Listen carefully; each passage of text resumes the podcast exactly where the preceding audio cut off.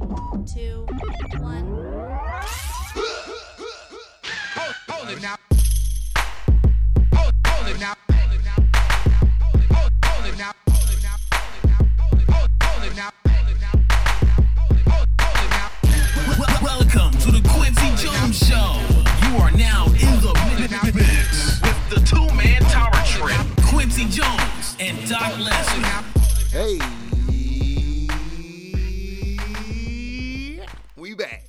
and totally ready and prepared Yeah. for this episode, which is why it took us an extra day. Mm-hmm. And and we told you that we'd let you know, Yep. and this is this is what Us- we're doing. This is us letting you know. So that's oh wait what? Yep. Yep, covering tracks. Yep, Mm-hmm. that's what that is. I'm Quincy Jones. Go. Hey, yeah, and I am Doc Lesnar, the uh, one and only hip hop hybrid in the worlds of hip hop and, of course, pro wrestling. And, uh, you know, welcome back to another uh, weekly edition and episode of the Quincy Jones Show Wrestling Podcast. Yeah, come in. You know what I mean. Take your shoes off. Mahalo. Thank you. Mm-hmm. Um, and yeah, uh, we're right here live at the doctor's office. Cheap. Uh, got an interesting episode. Yeah, as you I can mean, tell, we're trying to keep it light, but Uh, you it know, started off as a kind of a different uh, note taking this week as Mm-hmm. far as uh, getting into the episode, and then of course we got hit with the news. And, and I mean, even you haven't said it. You're like, man, it, it kind of you know it would have been a whole bummer. Obviously, still it doesn't make it uh, any better. Mm-hmm. But the news that broke about uh, the releases, obviously. Yeah. Mm-hmm. Um, what we otherwise probably would have missed having to record the the morning episode we usually do. So um, Yeah, we decided basically to take another day. yeah, we were able to. Because even that day, I, when the releases started, I remember seeing that there were more coming at 3 p.m. later that day, you know, for or at least our time uh, for NXT. And so I, I just knew something else was going to shake out. So I mean, uh, you know, like to your point, did your due diligence because we want to make make sure we bring you guys the you know the real scoop and all the news because I know what's kind of been happening is like we'll drop an episode and then that same Friday something big happens right before the weekend. So like, "Hey, they didn't talk about and uh, but okay, they didn't. But they didn't mention. I'm sorry. Yeah, exactly. Yeah, So we, you know, not a week behind this time. like, yeah, we're we're sadly on the A ball of this news. um, but yeah, uh, I mean, did you want to get into the news or or you want to get into the notes? What are you thinking, man? Um, I mean, I guess we we did just kind of uh, build it up. We might as well. I don't want to say get it out the way, but just confront it uh, right on. So, hey guys, I don't know if you heard, but we had some releases. Hey, that's a hell of a band aid you ripped off. Good job, sir. Ah man, uh, I don't You have the hands it. of an angel. Yes, well, but I- I'll get into all that. But first, uh, it's kind of like a mixed bag. Contract updates and releases for those who are not in the know. Uh, you know, those are the likes of Seth Rollins, Drew McIntyre, Imperium, The Miz. Uh, they're all up for new contracts with a few approved so far. So that that was interesting. Drew McIntyre also commented saying, "I I focus on the now. I don't focus on the past. I don't focus on the future. I focus on the present. No, I don't plan to be anywhere else. But that's as much as I can say right now. It should be, uh, you know, noted to add his buddy Sheamus's current contract ends in 2024 as well. Uh, now, you guys already know the Endeavor TKO deal went through. It was already expected there was going to be cuts down the line, as you know, a lot of, um, you know, they have a lot of um, common, I would say, uh, departments in both they- they- they companies would that they have would to have to cons- consolidate. yeah. You know, and so it Which turned. unfortunately means, and I mean, Yeah. honestly, in any merger, that's kind of how it goes. That's kind of standard as well. Um, obviously, you don't need two different standards and practices divisions or two different. Yeah. You know, what I and mean? not to say Separate- well, yeah. anyone's not good at their job, but it's just the nature of the job. and right? and you know, they, I mean, if they already have four people in one office and they have five people in a similar office over here, they don't necessarily have to pay for nine employees to get the job done. yeah, you know what I definitely. mean? So, yeah.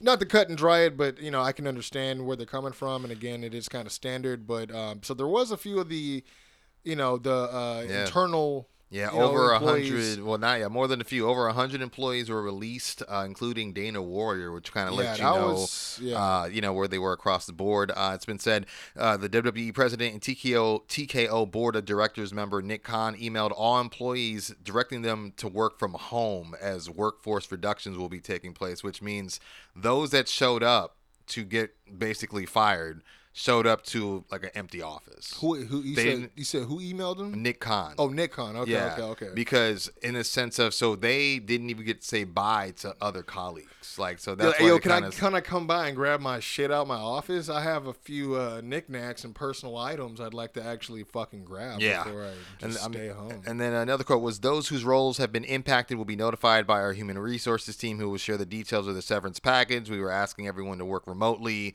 Uh, we could all ensure that conversations are handled privately and respectfully, but it's being said that a lot of the divisions within WWE were quote absolutely ripped apart uh, and that you know the remaining employees first day back at work uh, as reported by PW Insider uh, it basically said that the current morale was described as decimated uh, would be an understatement.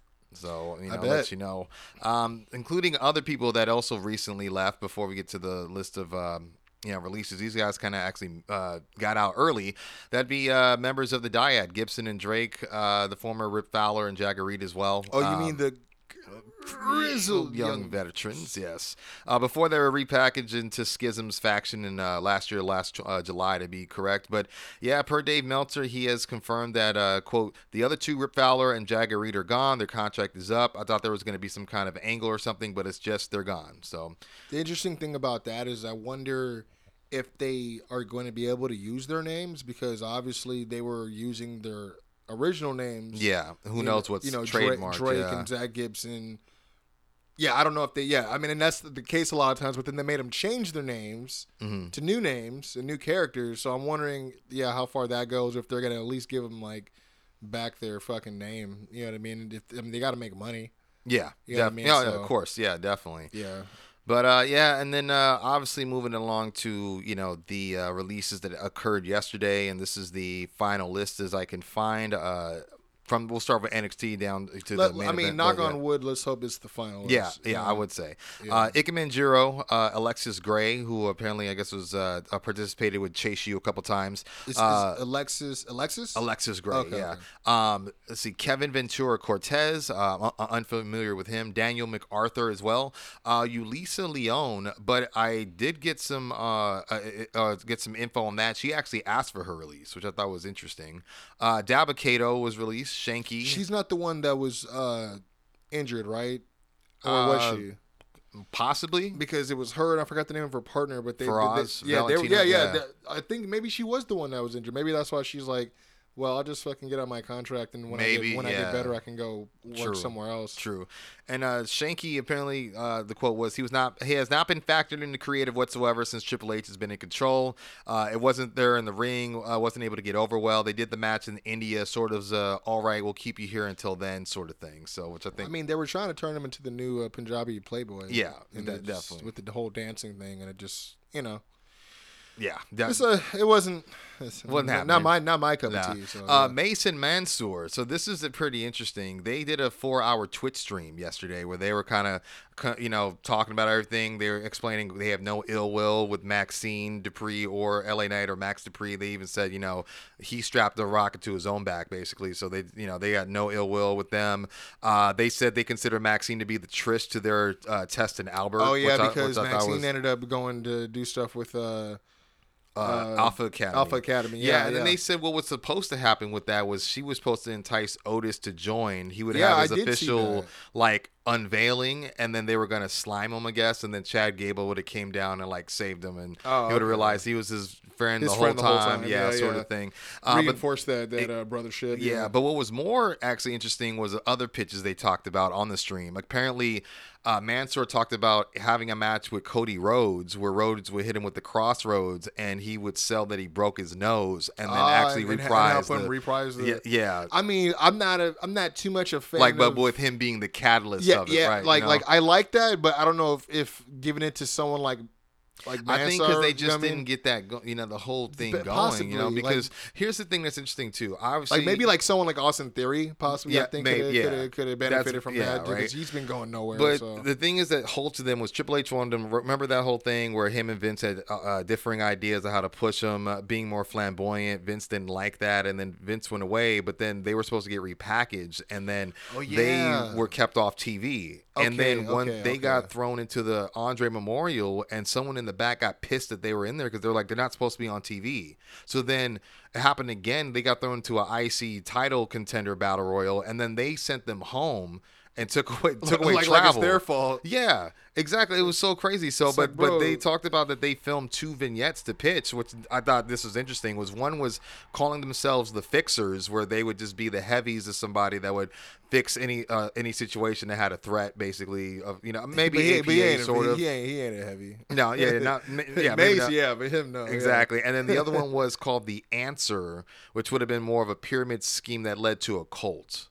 Which was like, hmm, that's kind of they- they could've done that. I think so too. They So- could. I mean, Mansar. Uh, he, did I am I saying it right? Mansar. Man, Mansoor, yeah. Mansoor. I'm sorry.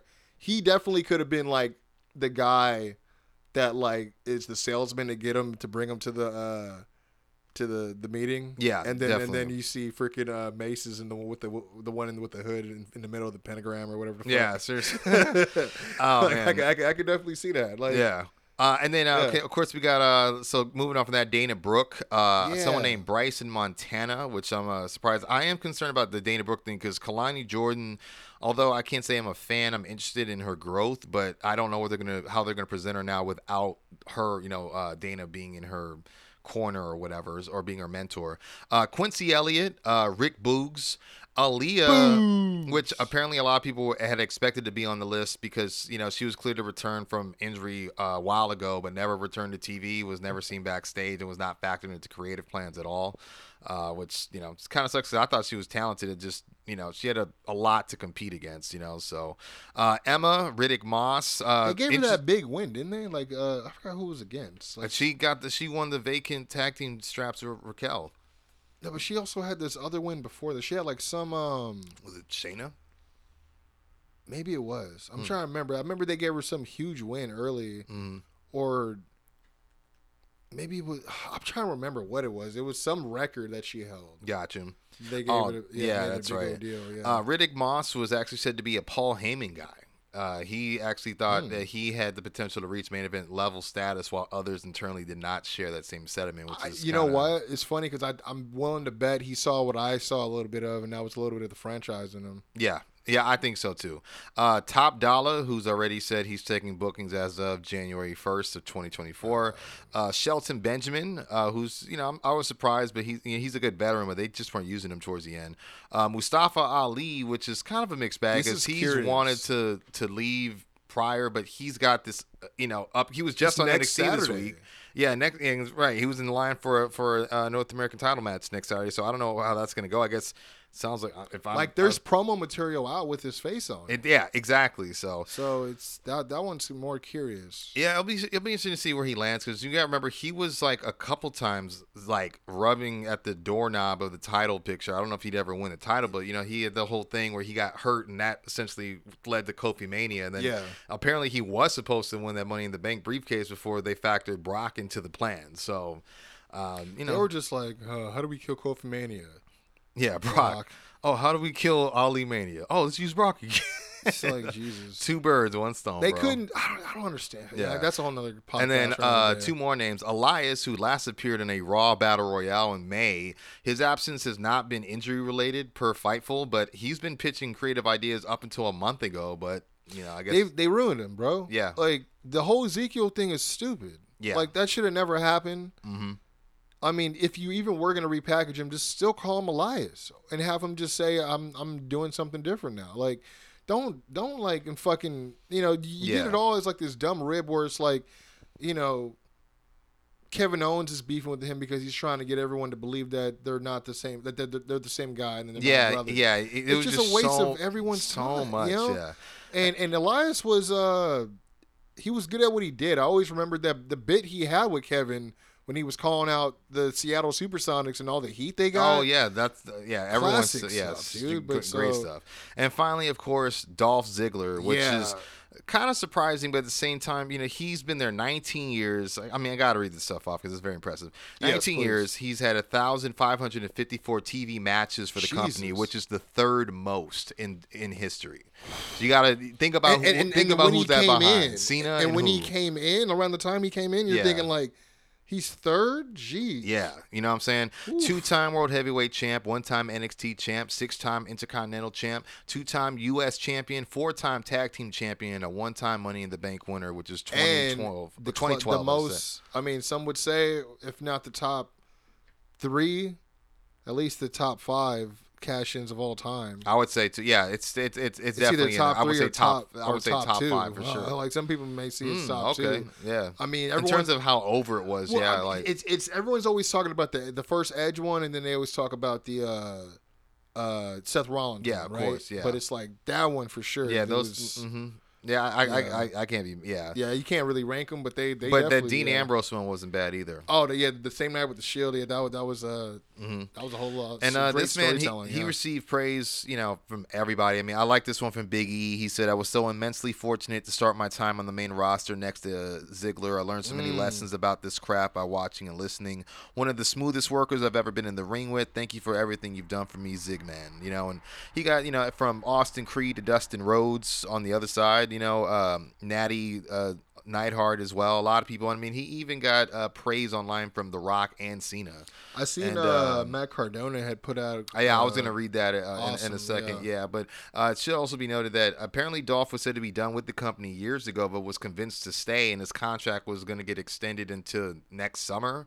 Um, and then he was pitched for a producer role, which he immediately declined. So I wonder if, if him doing that is maybe what led to. Ah, none of y'all gonna get my finishes that you don't want to give me. I got this. Yeah, yeah, like I ain't giving away my dope finishes. Yeah, and obviously, Um, you know, all the releases with the jobs and stuff has been kind of ill received in the back because the Yeah, same day they announced this 1.4 billion dollar deal with NBC Universal to move SmackDown to USA, and it's a whole thing. And we've talked about it a little bit off mic, where you know the TV rights for Raw and NXT are coming up uh, next month, and so even the uh, vice pre- or the president of TKO is talking about maybe shortly extending it so that when it's done, it coincides with the ex- expiration date for the UFC rights, so Yeah. that they can shop them together as a Yeah. package deal to streaming services, so they can say, you know, th- we're the new home of combat sports. Which the reason why people like don't So- want that, I remember we were talking about that, is the fact that uh, it's like, oh, great, so now they're gonna charge us what sixty bucks for a, a PLE now. Yeah, dude, that'll be crazy. You know what I'm saying? Like, Yeah. you know, like it's, uh,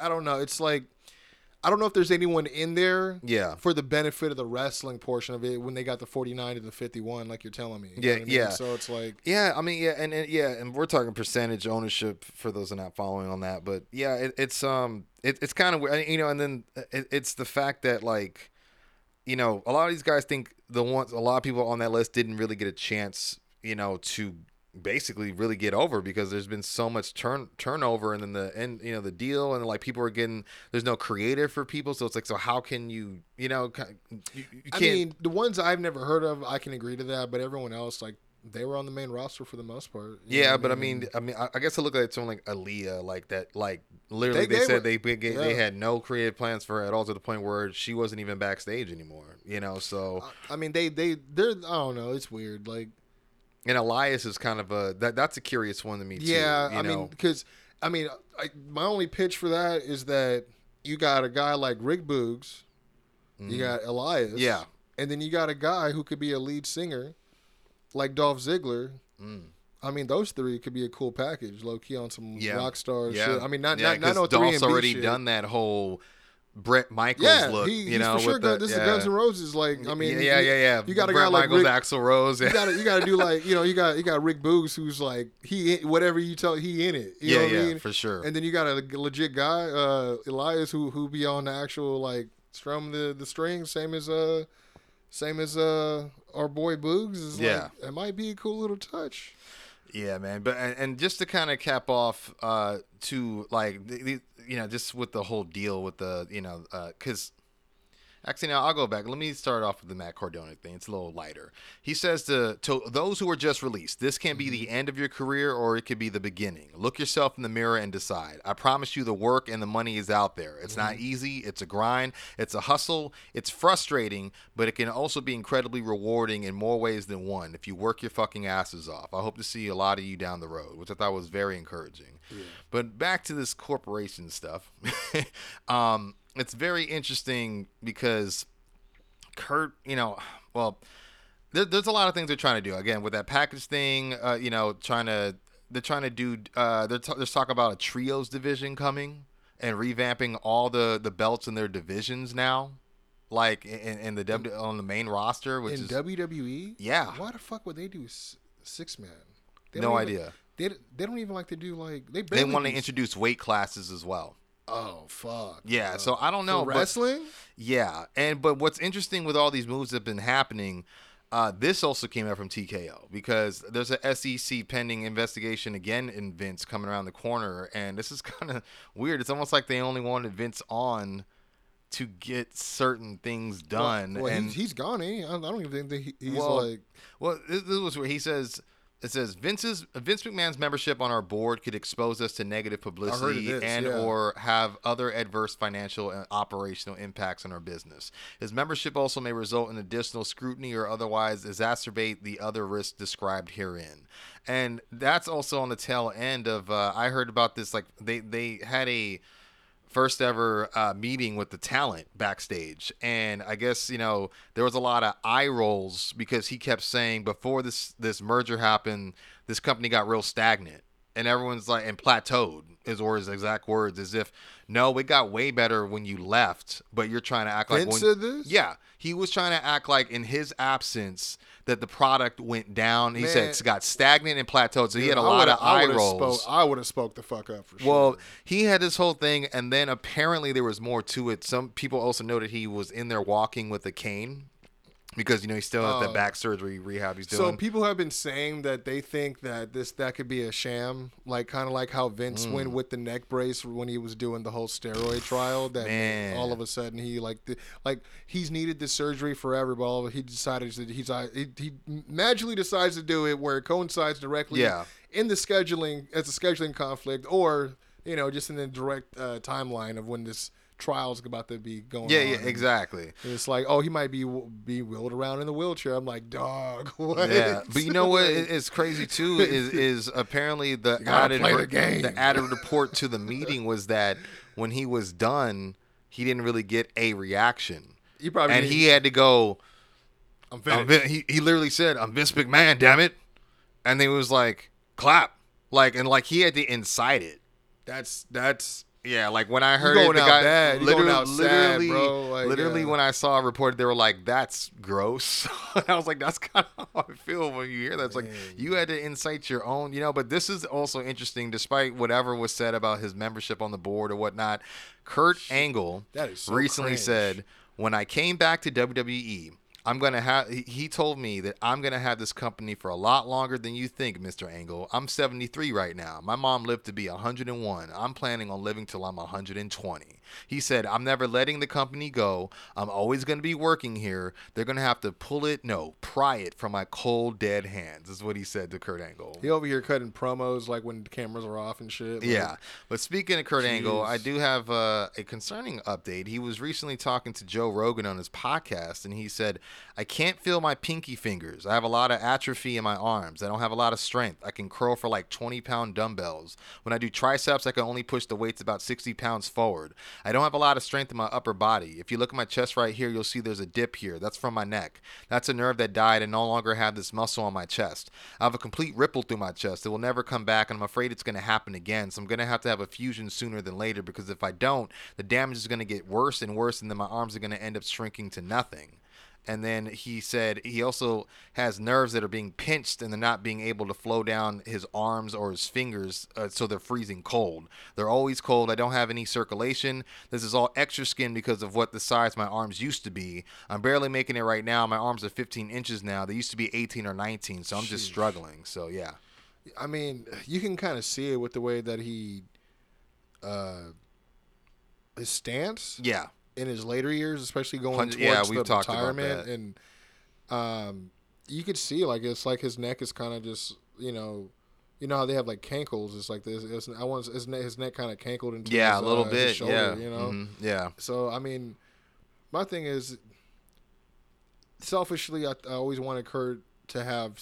He deserved way better for his retirement, but I also want him to be safe. Yeah. you know what I mean, and healthy. And obviously, I, I can't. You know, some of that's attributed to some of the stuff that he was addicted to and all that stuff too. But yeah.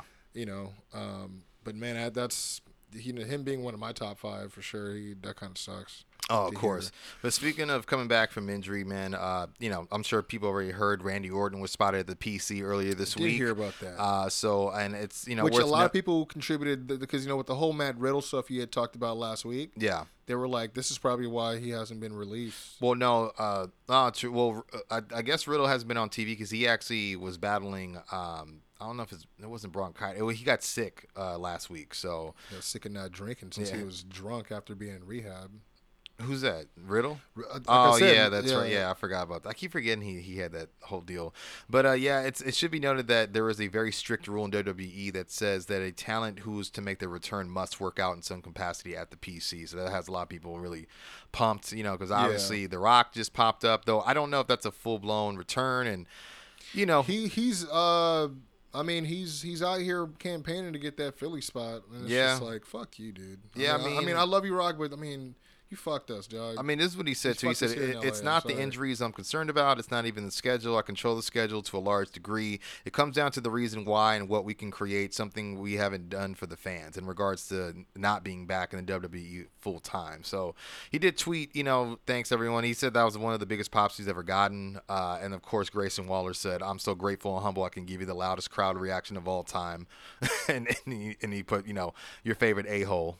That's because everyone thinks that he that he's trying to angle for some sort of big match with either John Cena or uh, The Rock when they go to Perth. Gotcha. Oh yeah, that's right. Because suppose the news is they're going to be pushing like a lot like uh, like For the- elimination chamber. yeah, right? the Bronson Reeds and the Rhea Ripleys and well, I mean, I'm trying to think if there's anyone else. I mean, I think Emma was on that uh, fucking Yeah, thing, but you would have you would have thought, yeah. Um, and speaking, oh, yeah. good. No, no, Oh, yeah, no, they oh, were just expecting it to push going into that pay per view, basically. yeah. So. And then uh, speaking of the PC, we brought up Jade Cargill uh, last week, and uh, it's been. You know, reported that she was expected to be at the Performance Center this week. Really? Um, yeah, Sheesh. or, or this past week, I should say. Uh, this is from Meltzer. He says she was in Orlando today. This is on Monday. He reported this.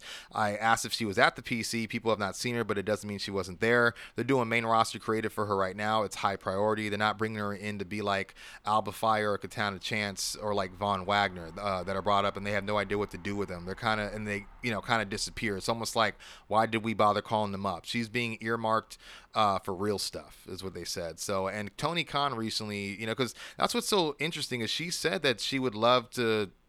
Uh, you know, she wouldn't want to be anywhere else. But AW is what she recently said in an interview. But um, so I, you know, and, and again, it is a contract expiration, so maybe it's over money. Who knows? But uh, Tony Khan recently said, as far as Jade goes, I can't really comment on the, that except to say that Jade's been a great wrestler for aw and certainly always welcome in aw You know, could always be someone we would always love to work with us here in aw Is all he really said. So, and then uh, I wanted to end on some. You know, I know we started with the releases, but something I thought was really cool. Um, uh, Alexa Bliss has been discovered that uh, you know she has uh, let everyone know what her baby's name's going to be, Awesome. uh, which is uh, Hendrix Rouge, and uh, so Hendrix is, uh, is an inspiration from Jimi Hendrix, but she said Rouge for personal reasons in relation to the color red, and fans were able to basically you know figure out that it was a tribute to Bray because Yep. a lot of people don't, or, or maybe people remember, but his promo when he had this feud with John Cena, he says, "I am the color, Color red red, in a world world full of black and white." yeah. And so I just thought that was really Yep. cool, you know. And she liked both of those um, tweets that had asked her, which a lot of people said, "Oh, you know, confirmed," kind of thing. Which, you know, I, I It's like sometimes just leave it alone. Some people get a little bit too eager to get that information. You know what I mean? Mm-hmm. yeah, I agree. think she she hasn't spoken about it in a while, and I'm glad that she was able to get her space for the most part. Yeah. So for her to feel comfortable to share that out there, I mean that's that's cool. But yeah, give her still, still just you know be a little graceful, guys. Yeah, no, definitely. Yeah. And then moving on to AEW, um, Jake Hager recently uh, retired from MMA. Uh, I thought that was interesting. Had a positive record of uh, three wins, zero losses, and I think one tie. It looks like. Yeah, I think Uh, so- yeah, I remember that they beat the shit out of each other in that tie. I would have been hot. Yeah, yeah, definitely. like, so. nah, dude, someone has to fucking win, dude. Like, fuck that. Seriously, man. And then uh, Andrew Zarian recently uh, reported that AEW is contemplating increasing its pay per view count to 12 events per year. I don't know if that's You actually going to happen, but there are discussions of ho- them hosting another pay per view uh, right before the new year, possibly December 29th. Uh, you know, and I think a slow rollout would be smart so that it's not super. yeah, because I think Full Gear is a good way to go off for the year. I don't think we need. Yeah, to- well, see, the reason I say this is 'cause they just had the two back to back, all in, all out, be at the pay for them back to back, Mm-hmm. and then now they're advertising for next Sunday. That's going to be for WrestleDream, and I'm thinking WrestleDream was going to be a TV thing. Yeah. but it, it's an actual pay per view. You have to pay for it. Yeah. So uh, I don't. I mean, I do remember that report you had a couple of months ago where they said that they were thinking about Thinking about, and I think Zarian, yeah, was the one that I brought think that it up was too. too. Yeah, you're right. Yeah. Uh, and I was just going to move on to some injury updates. I'm sure you're going to get into this part of your review, but Jon Moxley, um, you know, it's being said that he, for now, a, a a concussion has not been confirmed, but I know that it has been confirmed that it was his audible that was called in his match with Rey Fénix. Um, you know, backstage that he was spotted with, uh, I think it was Renee, Claudio, Yuta, uh, Tony Khan as well, and Orange Cassidy went to visit him at his trailer. Um, po- post, uh, I you was know, uh, got a trailer. yeah, yeah, yeah, he's Moxley, baby. Yeah, babe. I'm, gonna uh, go, I'm gonna go cook some more bacon before the yeah. match. Yeah, he was able to make it back Oh, without man. anyone's help, but he did get checked on right away. And then additionally, uh, you know, we had uh, Adam Cole seemingly hurt, maybe have a foot injury. Yeah, that one I didn't. I, I saw it, but I didn't get an update on that one. But I was interested to hear because, like I told you, I saw the report. It was like Adam Cole in, the hospital following AEW Dynamite. I'm like, what? Oh no, Samoa Joe got him, and then I watched the match. I'm like, oh no, he got himself. Yeah, he got, him, yeah, he got yeah, himself. yeah, definitely, man. But uh, yeah, no, it was uh, yeah, he definitely it was not part of the action. He was trying to jump off because I love when they have that uh, that ramp they go straight Yeah, to the yeah, ring. yeah. and there were some good spots on that ramp for sure. Yep. But um, Yeah, yeah. I just felt bad because like yeah, he came down bad on his ankle. Apparently, he did go to the hospital and left with crutches, but I haven't heard if it's like a sprain or how you know what the severity of it is. But It's I would probably a minor sprain. I wouldn't doubt it. yeah, I will say the ironic thing about uh, Jon, you know, possibly getting injured, it literally came on the heels of this quote where he says, uh, uh, "Your life becomes traveling at a certain point in this game. It's really amazing how that adds up on your body." Uh, he says, "The doctor last year told me that I have the arthritis of a 70-year-old man, and that was quite humbling. That was a year or two ago. So by now I it's like a did hear about that. 72-year-old man." He's like, "I don't move very well in the mornings, but thank God shows are at night because that, by then I'm pretty loosened up." Yeah, I did read that. I was like, well, how much longer you got, bro? 'Cause I Yeah, that's think- kind of where I was at. And you got a daughter now, and Yeah, you want to make sure you can still pick her up. And I, I know it's not my, none of my business to comment on, but I'm just thinking about uh, what they call it, a quality of life. Yeah, definitely. You know what I mean? And shit, man. And uh, we'll just He's like, yo, your boy just fucking scared the shit out of my forehead, and then he dropped me on my dome. yeah, seriously. like, what the fuck? Uh, see, and then I just have three more items here, uh, but they're all related. Minor update on Jack Perry. As you guys know, he was suspended indefinitely following the All In incident. Now there's kind of been a update of sorts from uh, Sean Ross Sapp on the hump. He had said that uh, I think there's going to be a significant amount of money missed out from him because it is either without pay or with a big fine. I just know either way he's taking a financial hit. So for those that think maybe the uh, you know the pendulum didn't swing equally on in terms of the punishment with both guys and their involvements on that. It, you know maybe that'll quell some of your concerns there. But speaking of that, I guess I have to go to the other side of the coin. CM Punk. Uh, you know the more important uh, update I should say is it's been reported by Nick Hausman that uh, quote from what I gather, Punk is looking to avoid any further litigation and move on with his life. He was described to me as someone breathing a sigh of relief now that he is away from the day-to-day drama that seemed to follow him for AEW, which in conclusive means that he is not going to be suing, uh, you know, Tony Khan or AEW, it seems. So, but worth noting that, he, of course, he had to steer the pot as, uh, you know, he does do his commentary for a CFFC. Uh, I believe it's like Yeah. mixed martial arts. And while he was on there, you know, he there was an exchange between him and his co-commentator where you know they were talking about the bright lights, the big production. I mean, they see CM Punk in the house, they get all nervous. You know what I mean? And the Punk says, "Well, they might. I don't know. For different reasons, depending on what you're reading. I don't know." And then after some laughter, they said, "You know, some of them fear for their lives." I heard, which I thought was just kind of whack. You know, yeah, I, I thought so too. And then at some point, uh, you know, he did talk to, I believe it's uh, uh not John, who's uh, R- Rob Haydak, who's the uh, the boss of CFFC, and he's like, "Oh, you must have some free time now." And he says, "Oh yeah, like I got uh basically months, I I got think two months on yeah, Yeah. I'll be nothing on my hands for the next two months." Which of course, November twenty fifth in Chicago Survivor Series, which you know I'll be honest, I don't really care if he's going to be there now. I mean, if they get him, they get him, but I I don't know. Who? I mean, they. I don't know. I I, I heard the. Uh, I think we we may have even spoken about the. The statement already from Nick Khan regarding Phil. Yeah. I mean, I mean, it, like you know, whatever's good for Phil, you know, it's good for Phil. And I'm like thinking, yeah, but we're not paying for it. Yeah, Like, yeah, I- I- That's what it says. It's like we're not going to entertain the bullshit. Like, because Mm-hmm. I mean, what makes you think that he, you know, It might be worth it to you. I, my thing is like, I don't know if it's worth dealing with the monster that Tony created. You know what I mean? No, yeah. And knowing that he is not going to pull that same shit there, like he knowing that he only pulled that shit with Tony because he knew he could. Yeah, definitely. And again, And I don't know what that the- looks like with new management, with with all the what's going on with the merger and all that either. Yeah. You know what I mean? So I don't know, but it, it's. A, I mean, you can't also pretend that it's not also a, a huge risk to the business. Yeah, I with agree. the way that he conducted himself over there and didn't really give a shit. Yeah. You know what I mean? So Well, I got some notable names that have finally broke their silence. Name those CM names, Punk. dog. Bryan Danielson. Uh, Fuck yeah. He spoke with Sports Illustrated. And said, "In any job, when you lose somebody who's very important, or you lo- or you lose somebody you really like working with, that's hard. But everyone keeps doing their job. At any time there's loss or controversy or struggle inside an organization, it's a chance to bring people closer. It's also a chance to divide people. So you have this thing where you can use struggle to make your life worse, or you can use struggle to make your life better. When I lost my father, I came out on the backside. I was worse. Struggling with my depression, I've come out of it better. So now, so how you approach something and how you learn from something, that's what makes the difference. And another notable name, Samoa Joe. Uh, this was to the New York Post. He said, I had imagined there are tons of things that are misunderstood or portrayed about him, saying, you know, CM Punk. Now, what those things are, it's who's representing in what way. I can't really give you a blanket statement as far as what those things are. For the most part, our relationship has been very, especially for these years, has been very non wrestling related. It's just been extra extraneous stuff outside of the world of wrestling and talking about life stuff.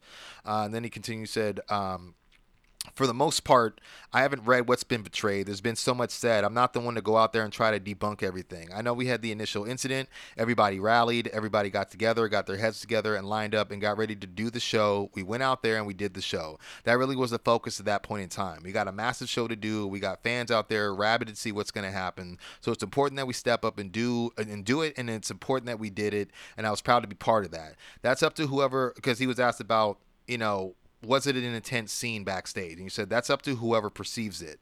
I'm used to that environment. Those things don't seem very intense to me, but it could be something crazy intense to someone else. I don't really, I can't be really affected by the moment. I was more focused on getting the show back on track and getting us going because it was bell time, which, you know, Joe, that doesn't surprise me. He's very much all business and he's been in the game for a while. I mean, he ain't know. there. He ain't there to, you know, he ain't gonna play no one's game and get give anybody a uh, fucking something to clip up. Yeah, you know what I mean, and nah. twist and all that. So And I just wanted to play this clip from Chris Jericho, who also kind of speaks on it and uh, also just adds to the overall morale now uh, in a post, I guess, a, uh, I'll- call it a post punk uh, locker room for AEW, but let's see how it goes.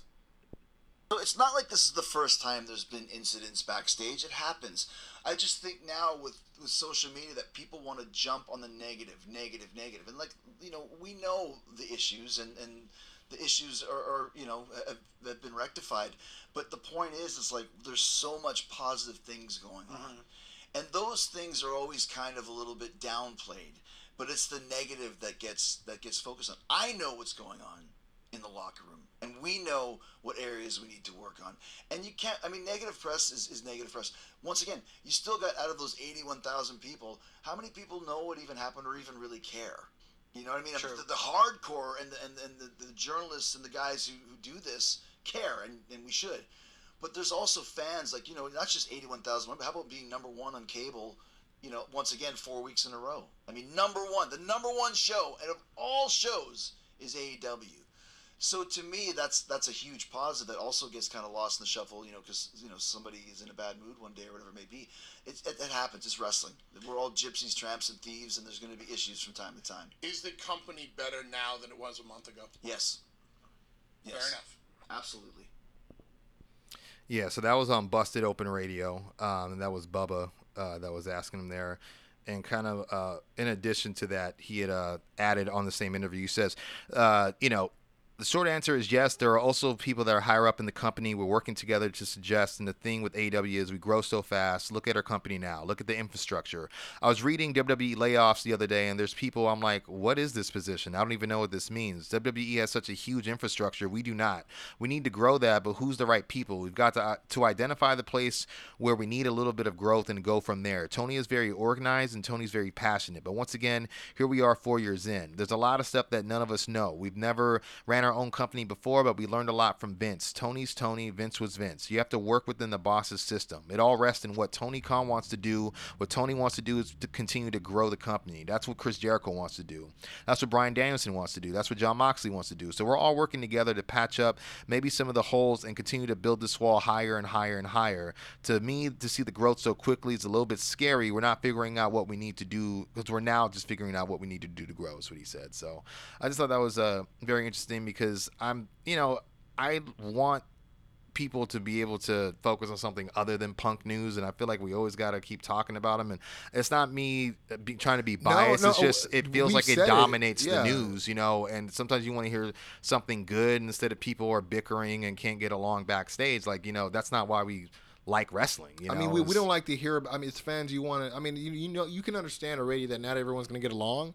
Yeah. But in a, in a climate right now where everyone's so critical of the product, and you know that they have something to offer as a actual strong alternative to what everyone's been watching with WWE, which is not to say it's going to replace WWE, but when you're trying to get some people to try to figure it out and watch it for themselves, then all they hear is all that shit. It's Yeah. like like like Jericho was saying to his point. It's like it sucks because everything you're trying to fucking tell them or everything that that could be uh, touted to them already, you know, it's already just has that black cloud of all the shit going on. Yeah, it's yeah, like e- it just takes the forefront of everything, so it makes it seem like they're less.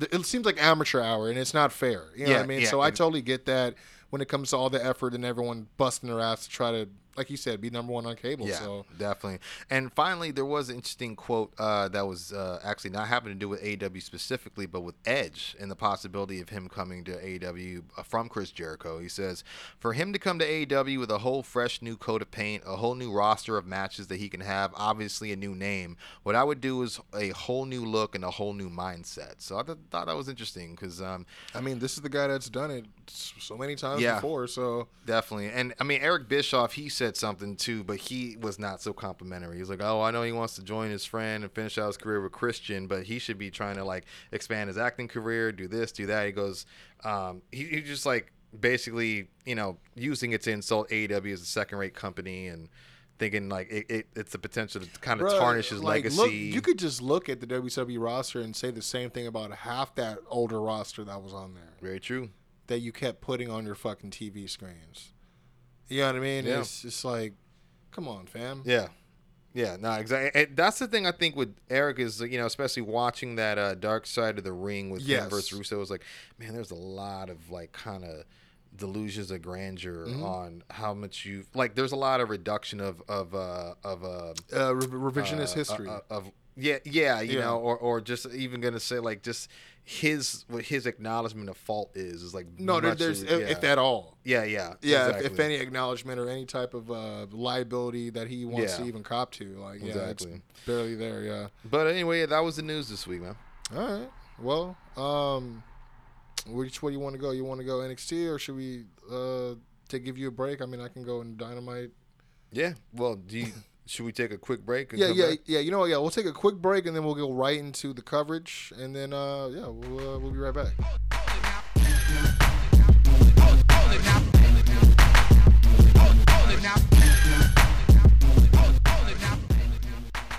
Ladies and gentlemen, you already know what is about to go down. Winner Circle Pro Wrestling proudly presents Victory Lap. That is right, we return to the beautiful city of Chino, California, Friday, November 3rd. Again, for Victory Lap, we're going to be rolling out way more announcements, including matchup announcements. But of course, we just dropped another reveal for the talent today in the modern Spartan, Jordan Cruz, making his return. If you saw him, he had a hell of a victory against the DKC at Hard to Earn, and that is including the rest of the reveals we've already told you.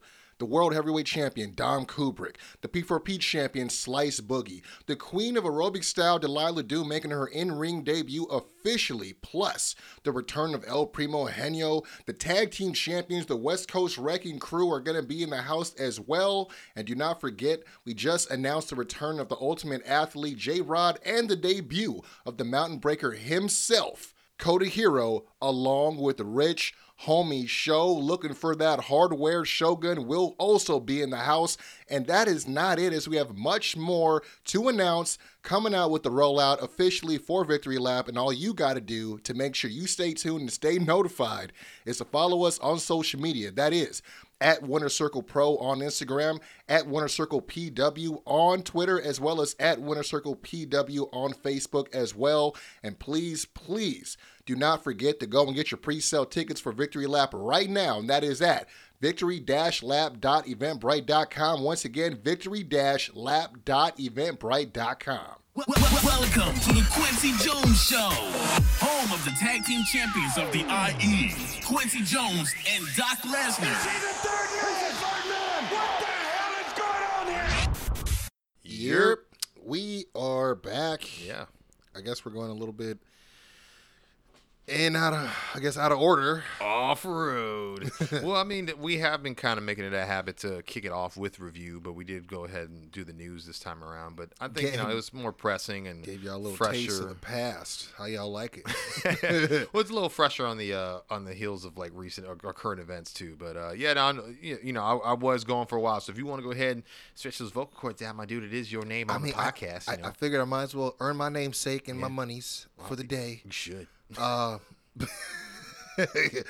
you come in here with your with your personalized parking spot and Yep, mhm. making us feel all small. You better fucking come in here I'm and work. I don't have to say it. Yeah. No. Um, I'm glad you said it.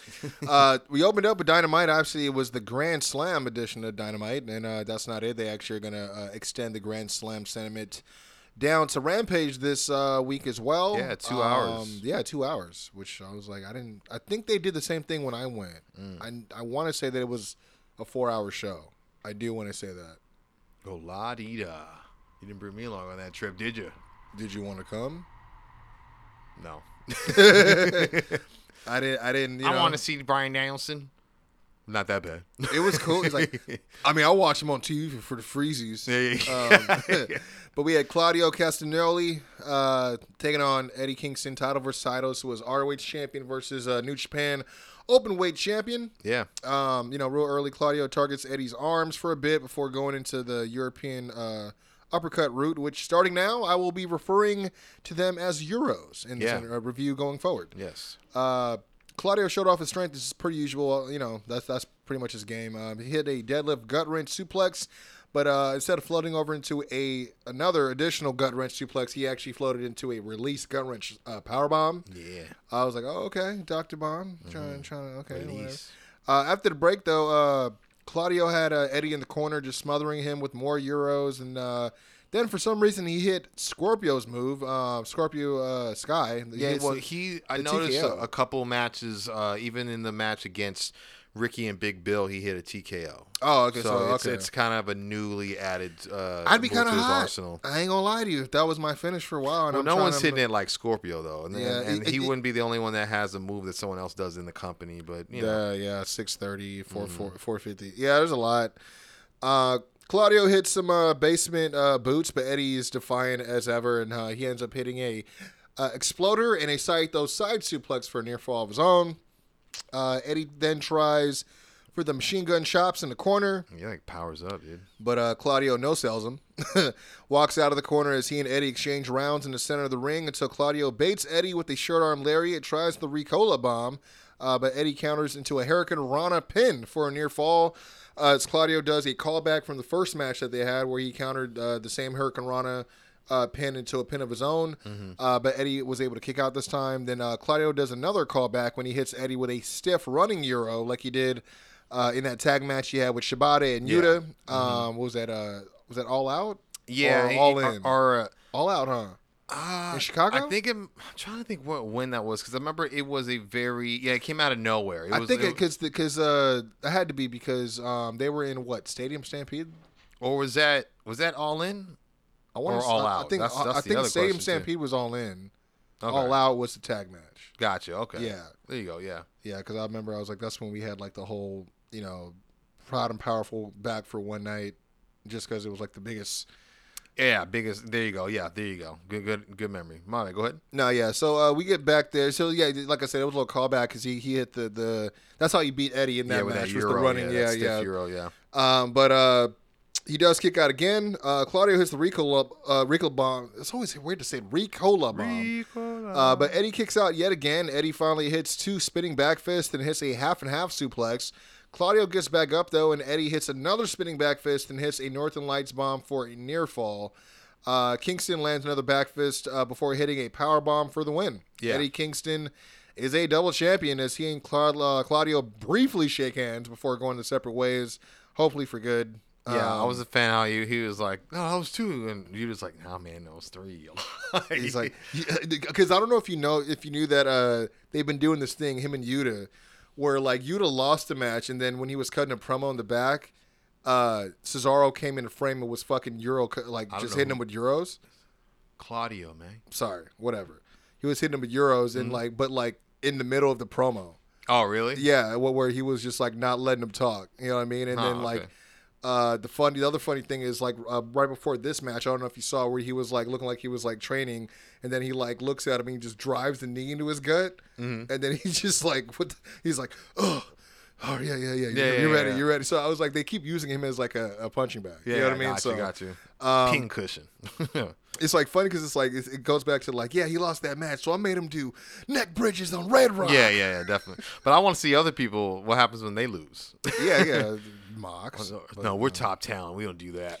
Uh, speaking of lost, uh, this boy done lost his mind. Uh, Roderick Strong. yeah. Uh, we get a segment with him that uh, was pre-taped. The camera opens up on a close-up of him laying down with the neck brace, eyeglasses on, but his eyes are closed. Then there's a sound of a slow EKG machine beep in the background. you realize that they're, uh, you know, this camera slowly pans out that they're at a hospital, and uh, he's in his, uh, his his hospital bed uh, from, you know, obviously from last week. They're week. talking like they're presiding over him with the eulogy. low Dude, yeah, he's like, like, why? It's glad like, you guys could be bedside. how dare you wear that color? We're mourning. I was like, what the fuck? Mm-hmm. Uh, yeah, the kingdom at the bedside, like you said, get well balloons and the whole. You know, they had a nurse checking on Roddy. Cole gets there immediately. Roddy starts shouting and uh, reassures him he's there, but Roddy insists he can't see him as his eyes are still closed while wearing the eyeglasses. and uh, again, just want to clarify that. it's Cole. Very much so, yeah. Yeah, he tells Roddy, "Open your eyes." Wow, you're really here. You- Is it really you? You really came? oh, oh my gosh, yeah. Uh, Kingdom uh, always on their peanut gallery type shit. Of course, they were like none to please. They were like basically saying, "Oh, coincidental, you swoop right in when right when we're about to leave for Grand Slam." It was like what? Uh, then they warned Cole that they have, a, I guess they have an opportunity, which gets revealed later in the night, to be number one contenders for he and MJF's uh, ROH uh, World Tag Team titles. is they're in a four way between uh, the, it's the Kingdom, the Hardy Boys, the Righteous, and the Best Friends. Pretty, Dig pretty what I'm stacked. saying? Dig what I'm saying, man? It's like you'll never be Bray. oh, I, I'm not gonna. I do dig like what they're. no, no, I like what do. he's doing. I'm just, I'm just being Well, a dick. yeah. Yeah. I'm just being a dick about it. Um, but what, what got me obviously was the very end when like Cole's like, "Oh, actually, I got to leave too, Roddy." Yeah, and then, yeah. And then you just hear this slow, loud ass whirring of the fucking Oh, hospital yeah. bed. I don't know if that was, like- slowly gets was it up. the motor? Was that the cushions rubbing against each other? Yeah, I was like, what is that going just on? Just go. and then, and then he fucking, just so he can lay back down Mm. and stare at the. See, because I feel like I- the only reason I feel like he did that is like you could at least do me the the, the courtesy of letting me see your back when you turn it on me. Yeah, yeah, yeah, seriously, yeah. but yeah, I only had to, I only brought that up because it just was like. Oh, it was funny. It was good stuff. Yeah, I was like, especially in the, in the grand scheme of the story uh, that's being yeah, told. I mean, as far as far as what what Roddy's part has been, it's like at least Yeah. got, he got a little comic relief. Cool. Uh, we did follow this with a uh, a match, or no, I'm sorry, we had a Christian Cage backstage interview as well. That leads to another matchup uh, later this uh, this week. Um, basically, offers Darby another shot at Luchasaurus' TNT Championship. Uh, the caveat being Christian will also be in the match to make it a handicap match. Uh, I mean, a triple threat match. as he had this Freudian slip supposedly. Supposedly, yeah. Uh, and then basically says that the other caveat is Sting banned from ringside As he also tells Darby to bring the boy with him, which I'm hoping he's referring to Nick Wayne. Yeah, I would assume so. It's yeah. like, dude, Let's hope. you're coming off real uh, Pin- Pinocchio right now. Calm down, bro.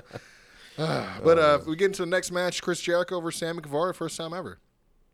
Um, did you watch this match? Yeah, I, I watched the whole night. Yeah, I thought this was good, man. Nice callback to the WrestleMania 19, uh, with you know Sammy's inspiration for the ring gear. Mm-hmm. Yeah, uh, back when yeah, Jericho certainly. first faced Shawn Michaels, and then you also notice, you know, when when you know when they call it out later, you're like, oh yeah, he was wearing that black and red trim, uh, Mm-hmm. Jericho. So you know he's you know playing his part as well. Um, this is pretty good, man. I, I did like, uh, you know, we had, you know, the, a little bit of back and forth in the beginning with Sammy doing like the spinning pose that he would usually do as part of Sex Gods, and then Jericho he comes. Yeah, and yeah, I, I did enjoy that little you know, mind games. Yeah, there. yeah, exactly. Yeah. So, um, but I love. Oh, I mean, look, as, as much Jericho can be immobile or limited to what he used to do, as long as he still hits that butterfly backbreaker, I'm, I'm going. Yeah, it was You pretty I mean? flush, and you Yeah. know what? I've seen it look uglier, but I was I was a fan of how it looked there. Like, uh, yeah, it was Yeah. good, good stuff. Um, we, we did get Sammy hitting the Spaceman plancha early on as well. Tries for the GTH early, but Jericho counter with an early code breaker, um, with Sammy rolling out to the outside to avoid the pin. And then from here, we got Jericho hitting that that, that new latest uh, move he's been using that that uh, suplex off the uh, to the outside. yeah, I've been a apron. fan of that. He did what add that like earlier this year, but it's been pretty effective. Remember, he did it to Eddie Kingston first, and I was like, "What the hell?" I was, yeah, I will- I- I will say, I was like thinking, oh, he was doing that, thinking he had to get like up, you know, ramp up, you know, hi- his kind of intensity or his toughness Mm-hmm. going up against a guy like Eddie. That's what I was thinking too. I didn't think it was in a stick. Yeah, and, and then, but I was like, oh, okay. If you, hey, if you feel like you can do Mm-hmm. it, you know, DDP wise is, is amazing. um, but uh, yeah, from there we also uh, we, we we went from picture in picture. Um, there was a few different spots that you know we got came from here. We got Sammy hitting his own code breaker for a near fall. Um, you know, we had also a big Spanish fly off the rebound uh, from Sammy as well, which Jericho he saw pretty well. Um, but then he had a huge cutter on Jericho off the top rope as well. Uh, Jericho hit the Lionsault, uh, but you know, not without Sammy having to move over a grip, which he should have just been in place in the first, for you know, to, to, to Yeah, begin no, with. I, so. I agree. Yeah, Because whenever you move over, it just, it's just, it, it looks like why would you move closer to you getting hit? It, I mean, it it, it doesn't make a lot of sense. Yeah, I, I agree. Yeah. Um, finally, uh, uh, sorry, Sammy finally gets the GTH off. Uh, tries to seal the deal with a diving shooting star press, but Jericho able to uh, land the, uh, I guess the anti-air style code breaker, as if, if I'm a Excalibur. Ah, yeah, yeah. mhm. Um, after the match, we get another call back from the WrestleMania 19 as Sammy and Jericho embrace in a hug, only for Sammy to kick him in the dick, like Jericho did to HBK in tw- uh, 2003. This is true. Uh, we then see Don Callis make his way down the ring behind Sammy's shoulder. It was a great call to use that shot. Yeah, Um, definitely. As we get another great call from Excalibur. The biggest rat in New York City has just walked down Yeah. to the ring. Well, there's been I don't know if you noticed, there's been a lot, and it's not brand new, but there's No, been yeah. a lot of rats being filmed that are Yeah. just like gigantically scary. And It's Yeah. like what is going on? But I remember he, he had a, a the other one. He's like, oh, a Christian and Don Callis running neck and neck for the who gets to the bottom first here. And I remember- so he's been doing a lot of these calls. Mm-hmm. yeah, he- yeah, like they're battling to be the worst Yeah. human being in the world. Uh, but yeah, they um we did get something later where you know obviously uh, Renee tried to get some words pertaining to them having some sort of union or or uh, affiliation together. That being Don Callis and Sammy. Um, of course, you know Don Callis does what he always does ever since the Omega days when he, he screwed uh, uh helped him screw Moxley. He's like. "Well, Tune in on, on, on Dynamite or tune Yeah, in yeah, on yeah. Rampage. He knows how to get people to anticipate and watch. And then we also had, uh, you know, they cross paths with Danny Garcia that was interesting for a little bit. You see Danny look like he wants to say something. Uh, Sammy's just kind of like, "What? What are you looking at?" Yeah, yeah, You know, go ahead and like, say it, Hey, hey, yeah. kid, he's money. He's he's always money. We're all money. Calm down. Yeah, yeah, yeah. And we're It's the gonna mon- get that money. it's Don't the mess money. up my money. It's the money family. yeah, it's all potential money for me. Uh, from here we had yeah, it's a, it's always about to come up, player. Mm-hmm. Uh, Jon Moxley, Rey Fénix, uh, AW International Championship. Uh, this is a wildly active match from the jump, and the only reason I won't get into all the details is because obviously for the most part we all either seen or at least heard about what happened uh, in the match with Moxley getting obviously legit uh, dropped on his head not once but twice. Uh, as you know, there was a botch, and some say that uh, Mox was actually rocked throughout the match from the beginning. Like there was some diving spot that happened from the stage. Um, I don't know. He seemed like he was pretty coherent from most of the match. I mean, I know your brain can go on autopilot. We've seen it before, especially when you see a match and you hear the guys from afterwards say, "Yeah, I was knocked the fuck out." You're like, Yeah, "What?" yeah, yeah. Like, dude, I just found out that that uh that 60 minute Iron Man match, uh, uh Kurt Angle had. Yeah. This dude the day before OD'd on Yeah, Vicodin, dude. woke Yeah. up 5 p.m. that day and said, "Oh yeah, I got to go wrestle Brock for not for a fucking Came, hour." came out of the, What? the, the- right. That's, he said, "I died and came back to be God's favorite wrestler." This the Yeah, Redeemer. seriously. Nuts. Um, but you know, all jokes aside, obviously, yeah, the, you know, they, they said that you know there was obviously some stuff that didn't that wasn't supposed to happen. You know, we don't have all the facts. Uh, you know, versus what also might be theories from the from the IWC. So I- again, I don't want to put too much on that whole Yeah. diving spot in the beginning thing, but I mean, it was a scary spot for sure. Uh, obviously, a forced title change with Fénix becoming new international champion. Um, after, I mean, we all kind of saw, you know, Mox fail to kick out of a spot that I think we all knew he was supposed to kick out on. yeah. Only made obvious really by the ref's body language and kind of Yeah, pantomiming. or else it would have been like a, just a clean finish, which I Yeah. still would have surprised me. But it was weird. It was like, what? Wait, what just happened? And, Yeah, then and Mox is they- no slouch, you know. But, yeah, but anytime they do that that checking the shoulders thing, you know that they're buying time for something like something Mm-hmm. went amiss or I don't I don't know maybe a miscommunication or something, but sort, uh yeah. yeah I mean um I, we didn't have word yet when I wrote these notes but I think uh, it had come out that he since had gotten a concussion. See, I haven't heard anything confirmed, but I know he got checked for one for sure. So I'm still kind of been waiting on the confirmation. Yeah, before so I, like, we'll, yeah, we'll see what's going it. on. Yeah, I mean, definitely we'll keep you guys updated on the situation, you know, when we can. But um, from here, we had the women's uh, match, Saraya versus uh, Toni Storm. Mm-hmm. I like this actually. Uh, you know, usually I don't give a whole lot of time when it comes to the notes and stuff like that. Yeah. uh, just because it's more of the same. But uh, I like this. Uh, you know, yeah, Toni trying to give uh, Saraya a hug uh, in the beginning, which she gets slapped three times in a row. Uh, with Saraya really healing it up and yelling at her like, "You need me!" Mm-hmm. Yeah, yeah, she's been great at. That. Uh, we get some annoyingly inconsistent uh, interference from Ruby, where Saraya is able to capitalize. However, uh, Toni hits two moves on Saraya where she's actually targeting her neck pretty bad, including a hanging DDT from the apron onto that stage you were talking about earlier, and then she hit another one back into the ring for a near fall. Also got a spot where uh, Toni grabbed her slippers from under the ring, uh, hit Saraya with them from behind the ref's back for a near uh, a, a near fall with a big pop. We see a a big watch for the shoe sign in the front row as this is going on. Uh, Saraya fights back though with a sunset flip powerbomb out of the corner during a picture in picture. One point, Toni pulls a turnbuckle pad off the bottom rope in the corner, which you know obviously gets the attention of the ref, so that she can go for the spray paint that she had uh, last time. And uh, she's about to use it, but Ruby hops on the apron, takes it away, uh, and is able to get the attention of the ref again.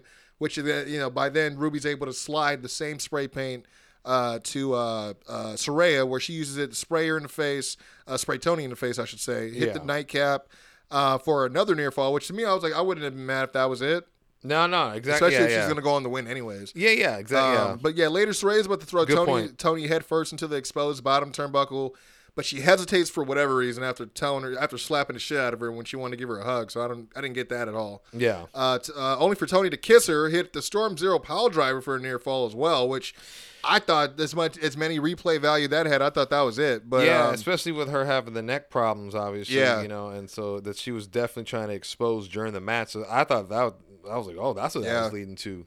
Uh, but yeah, Toni ends up pulling Saraya to the corner to the, with the same exposed turnbuckle, setting up for the running hip attack. But Saraya is able to get out the way and then uh, sets her up on the bottom rope and hits the the nightcap off the rope for the win. Um, and for here, I only have one more match uh, as far as notes, but here, here go the upcoming matches. Uh, for Rampage tonight, uh, we got Darby and Sting taking on Christian and Luchasaurus. Uh, we also have a You know, what, I'll be honest. I hated that promo because he was like, "You just need another shot." It's like you laid out the challenge for a tag match, bro, because you lost the coffin. He's match. like, like, what are you said- he talking said- about? He said, "I've been done with you. I've yeah, been yeah, bored with yeah. you." But then I go, ah, fuck, outworked or worked everyone. you know, it's like he, got, he might have got me He's on doing that. it. He's doing it again. Yeah, man. Uh, we, we got a uh, I guess a mixed six man tag match. Uh, Orange and uh, Cassidy and Hook uh, hooking Mm-hmm. up with uh, Kris Statlander to take on uh, Daddy Magic, Cohan Ange, Anna Jay. Um, Hardy Boys versus Kingdom versus the Righteous versus Best Friends. Number one contenders match for ROH tag titles. We talked about that. Uh, Mike Santana uh, of the uh, uh, formerly of Proud and Powerful will be in singles action as well. Uh, we also have the acclaim taking on Dark Order for the Trios Championships. Skye Blue taking on Julia Hart, uh, and the Mogul Embassy versus the Young Bucks. Again, not you know I hate to spoil it, uh, but it was literally on uh, the Wikipedia. Yeah, yeah, yeah. I was looking something totally uh, up, totally separate, and I was like, oh, okay, all right. But yeah, that's for the ROH six man championships. Um, and then uh, Collision, it's Darby versus Christian versus uh, Luchasaurus TNT Championship. We also have Jay White taking on uh, Andrade El Idolo, which uh, I'm kind of excited for Yeah, you know when when he came out because I watched Collision last week and he cut a promo on him, I was very surprised. But I was like, oh, I wonder because I've seen some videos about like Los kind of getting back to their roots a bit, and I don't know if it's with Rush or who, but you know, like Jose and uh, what's the name? Uh, uh, Hmm. Yeah, they they, they uh, Preston Vance. Like, yeah, they- and what's the other one? um, Li- Dr- uh, uh, Lisco, Dr-. Yeah, I've seen them yeah, like yeah. you know, kind of doing the whole oh bag over the pillowcase over the face. Yeah, oh, so you have know. seen that, Yeah, yeah. yeah, but Yeah, I, they- I haven't seen where it's been going. So they they released him into a uh, like a room with a bunch of people, and they just whooped their fuck. Like they, it was like Mm. they were supposed to get jumped, and they like those three like. Or those two like just whooped everyone's ass. Yeah, okay. Mm-hmm. They're like covered in blood, like you know their own blood as well. And then when they're finally uh like finished, like you know they get approached by Rush, who's like, "That's what I'm talking about." You know, like basically like like that, like that's the type of brutality we're gonna bring to AEW. I'm like, dude, why aren't you with fucking Andrade? Yeah, yeah, sense. I'm trying to figure out what's up with that. yeah, I mean, because I think Dralisticos is his brother. No, I think I think uh, I think so. yeah, so I'm like, it makes sense. I mean, just cut Preston loose, bro. I'm saying I don't I don't know what's going on with that. I yeah. mean, I mean, maybe put Preston with Big Bill or something. I don't know. I mean, Mm-hmm. they well, they already got him with Ricky, but I ain't here to uh do do a whole episode of how to book right now. I'm sorry. But no, anyways, yeah, Jay White's taking on Andrade. Andrade El Idolo. Um, we also surprisingly have Rob Van Dam in action, as I guess they're going to be in from Michigan uh, on yeah, Collision. it should be interesting. Um, Workhorsemen taking on FTR for the tag team championships for A- or AEW tag team championships. And then this was what kind of puzzled me. I'm like, y'all said you're going to be in Michigan, but you're doing a Texas death match. Uh, yeah, I don't. mm. Ricky Starks versus Bryan Danielson. We don't need any more finality to this. I don't know why we're doing this. I'm not mad at it. I mean, I know. we don't need a Texas death match. If yeah, they- yeah. if I mean, I hate when they. I match, will say this: I'm not a fan when they give those away for free TV. You know. Yeah. And, and that, that's kind of where I'll leave it at. So, but Um, I'm not and- mad at the step. And the only other thing I have to say is the fact that uh, there's going to be a contract signing for the match between Hangman and Swerve on Dynamite. So, uh, but yeah, last match, obviously MJF for Samoa Joe, AEW World Championship. Um, earlier we had the pre-tape promo of MJF arriving with Adam Cole, uh, with MJF talking up the big match. Uh, would you know? eh, I mean, he, he goes to do the the better than you, baby promo, but Cole's phone rings in the middle of the promo with Roddy on the other is- line. he just- does not like that. yeah, he he's like, motherfucker, I, I put money on these shirts. Uh-huh. Yeah, but uh, yeah, I mean, claiming it's an emergency, basically keeping Cole at bay and not being able to be in his corner for the big match for most of this match. Um, obviously, you know, we were talking earlier the whole uh, Hitman parody uh, during Yep. his entrance, but uh, yeah, I, I mean, I really enjoyed that to be honest. But I mean, this match we saw some of uh, what I'm going to say is MJF's best work for sure. Yeah. Or at least, at the very least, we saw spots in this game where he either improved or got even stronger in other areas that he was already excelling in. Um, add that with the professionalism, work rate, and character work from Samoa Joe, always having the motivation to play the biggest heel in the match in the room. Um, you got both guys adding to the tone of the match with their pacing, which always helps with the storytelling as well. And really, Um, it was the first time, not to interrupt you, but I would say that we got to see a glimpse of MJF as a baby face in the general, like And kinda by the himself without bigger, Cole the there, guy too. is a heel. Yeah, Yeah. He, he doesn't have his buddy in his corner. He's already got a neck uh, injury Against one know. of the bigger heels. Yeah, Yeah, you yeah, you're I mean? right. And so it, it was very much his. I think he turned in one of his very true baby face, not anchored down with uh, Adam Cole's rub kind still, of still, performances, you yeah, know? elements of of him. The And that, when I say rub, there. I meant his baby face rub, not Yeah, you no, know, yeah, I- yeah. The, I mean, like again, elements of the scumbag are still there, but it's like, I mean, some would argue, oh yeah, but they were in New York. I'm like, all right, I, I- I can give you that. We'll Yeah. s- let's see if they can do it again or replicate it. You know what I mean? And then we could really have a conversation. But yeah, it was nice seeing that he was able to kind of bring that into the match, which is something we. You're right, we haven't seen before. So, um, but uh. Yeah, both men look good in this. Joe, uh, Joe not only battling MJF with the New York crowd as well, uh, bringing the power game intensity into the match, targeting Max's neck. Uh, you got Max showing the resiliency though, kicking out of a wicked apron uh, Death Valley driver. Yeah. the the the freaking ST Joe through the Yeah, table. that angle that it showed it at Um, had me very scared at first. I was yeah. like, did he just actually drop him on the back of his neck? Like, what the fuck, It's like Joe? fuck him. I don't give a fuck. Oh man, this is for Punk. Uh, the, yeah, the, the, the true world's champion. He's like, I'm gonna spray paint an X in your face. oh man, Uh, seriously. but yeah, SC Joe through the table, kick out. Pile driver on the floor, kick out. Uh, plus, we had Cole finally able to come down for the uh, you know MJF's corner. Real pivotal moment of the match too. Uh, I wasn't really mad at the finish either, man, because first you had MJF looking to use the diamond ring for the first time in a while, uh, but reminding us why he's still our scumbag. You know what I mean? You had Joe able to call uh, the ring to the ref's attention. Uh, and then be able to pull off that muscle buster out of nowhere and get another near fall. Then we had the the callback with MJF using the wrist tape. We haven't seen this in a while, but uh, you know the wrist tape under the chin while applying the sleeper hold to choke uh, Joe out. Yeah, I'm trying you know, to remember who did he do that to initially. I don't know if it was was it Bryan Danielson maybe.